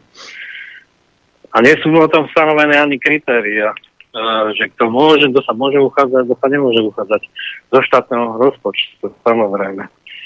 Prostredníctvom ministerstiev ale je potom pokrytecké, keď máte napríklad ligu proti rákovine, ktorá sa uchádza o takýto príspevok, on ho nedostane, ale dostane nejaká politická mimovládka. ktorá tu potom šíri voľaké hoaxy. Takže ja, mali sme debatu s Vladimírom Mečiarom, v Slobodnom vysielači. Ja to, toto sa odkomunikovalo, že tuto chýba uh, zákon, aby tu bol nejaký platný právny stav, že kto, aké, kto sa môže uchádzať a aké kritéria musí splňať, aby mohol ten finančný príspevok dostať. Tak toto dostanú len, dostávali mimo vládky len v rámci toho, že tam mali známych. A tu sa nemôže dávať peniazy po známostiach. To je z mojej strany všetko. Ďakujem Dobre. pekne. Ďakujeme, uvidíme. No, povedzte mi túto logiku, hej. A, aké kritéria chcete riešiť? A, ak sa nazývam mimovládna organizácia, ako môžem žiadať peniaze od vlády? Ako som potom mimovládny? Ako som potom nezávislý? Keď mi vláda prideluje, to znamená jednotlivé ministerstvo mi pridelujú peniaze, aby som si mal za čo kúpiť chlieb. Ako ste normálni? Nemala by byť mimovládka naopak nezávislá na štátnych peniazoch? Čo? Ako? Koľko? A to, čo robí mimo vládka, dá peniaze, prečo nie je niekde na ministerstve nejaký človek, ktorý to bude robiť? Prečo potrebujeme ďalšie politické veci? Prečo ľudia zasahujú nenormálnym spôsobom do života politického a nikdy neboli volení? Nikdy sa tej politickej súťaži nezúčastnili, iba sa zúčastňujú na politickom živote a vnúcujú ostatným, čo si majú mysli, ako sa majú správať moja zlata, jak sa volá tá Sandra, správ si stranu, hej, a chod tam súťažiť s Ficom. Chod s ním do debaty a presvedč ľudí, že ty si lepší ako on. Hej. A potom to bude férové. Hm. Ešte zvypol som telefon, jeden mail, ktorý ma pobavil. Ale že prečo je? Zabavme sa. E, dobrý deň, pán Adrián. Neodpovedáte na moje maily ani SMS, nedá sa dovolať, neprišli mi knižky, žiadna správa od vás. Koho mám ďalšieho kontaktovať? Karol, mňa nie. Tento telefón, ktorý tu slúži vo vysielaní, je čisto. Len darmo budete Kar- písať Karol, ma, napísal ti tam číslo objednávky, že ja, má knižky, čo? Je, ja ti to prepošlem. Dobre, uh, to. Ale toto je pre všetkých. Tento telefón slúži výlučne na komunikáciu s hostiami a v poslednej polhodine na komunikáciu s poslucháčmi. Ostatný čas je tento telefón vypnutý. Darmo a keby tam bol te... host, tak potom tento telefón slúži. to by ste sem zavolali. Tak, dobre Hej, čiže tento telefón je vypnutý 23,5 hodiny denne. Darmo budete písať SMS-ky, darmo budete spísať správy na WhatsApp, správy na ďalšie aplikácie. Nikto ich nečíta, lebo na to jednoducho nie je čas. Ak je nejaká reklamácia, že vám niečo neprišlo.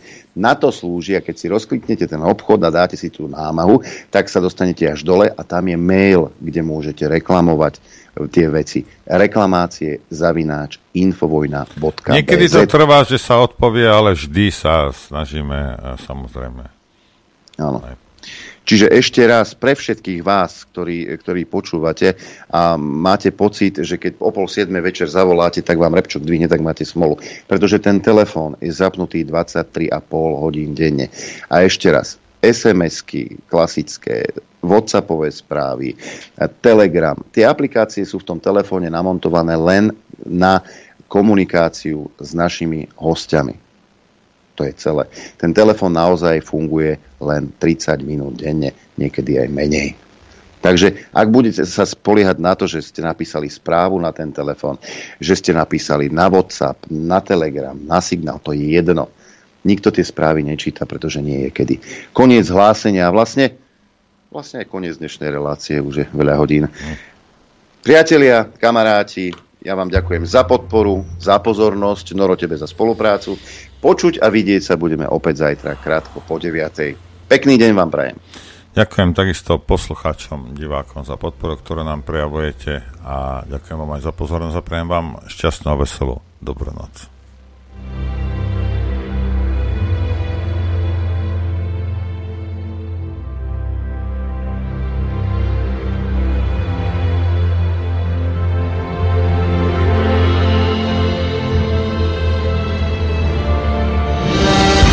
Len vďaka vašim príspevkom sme nezávislí. Nezávislí. Rádio Infovojna.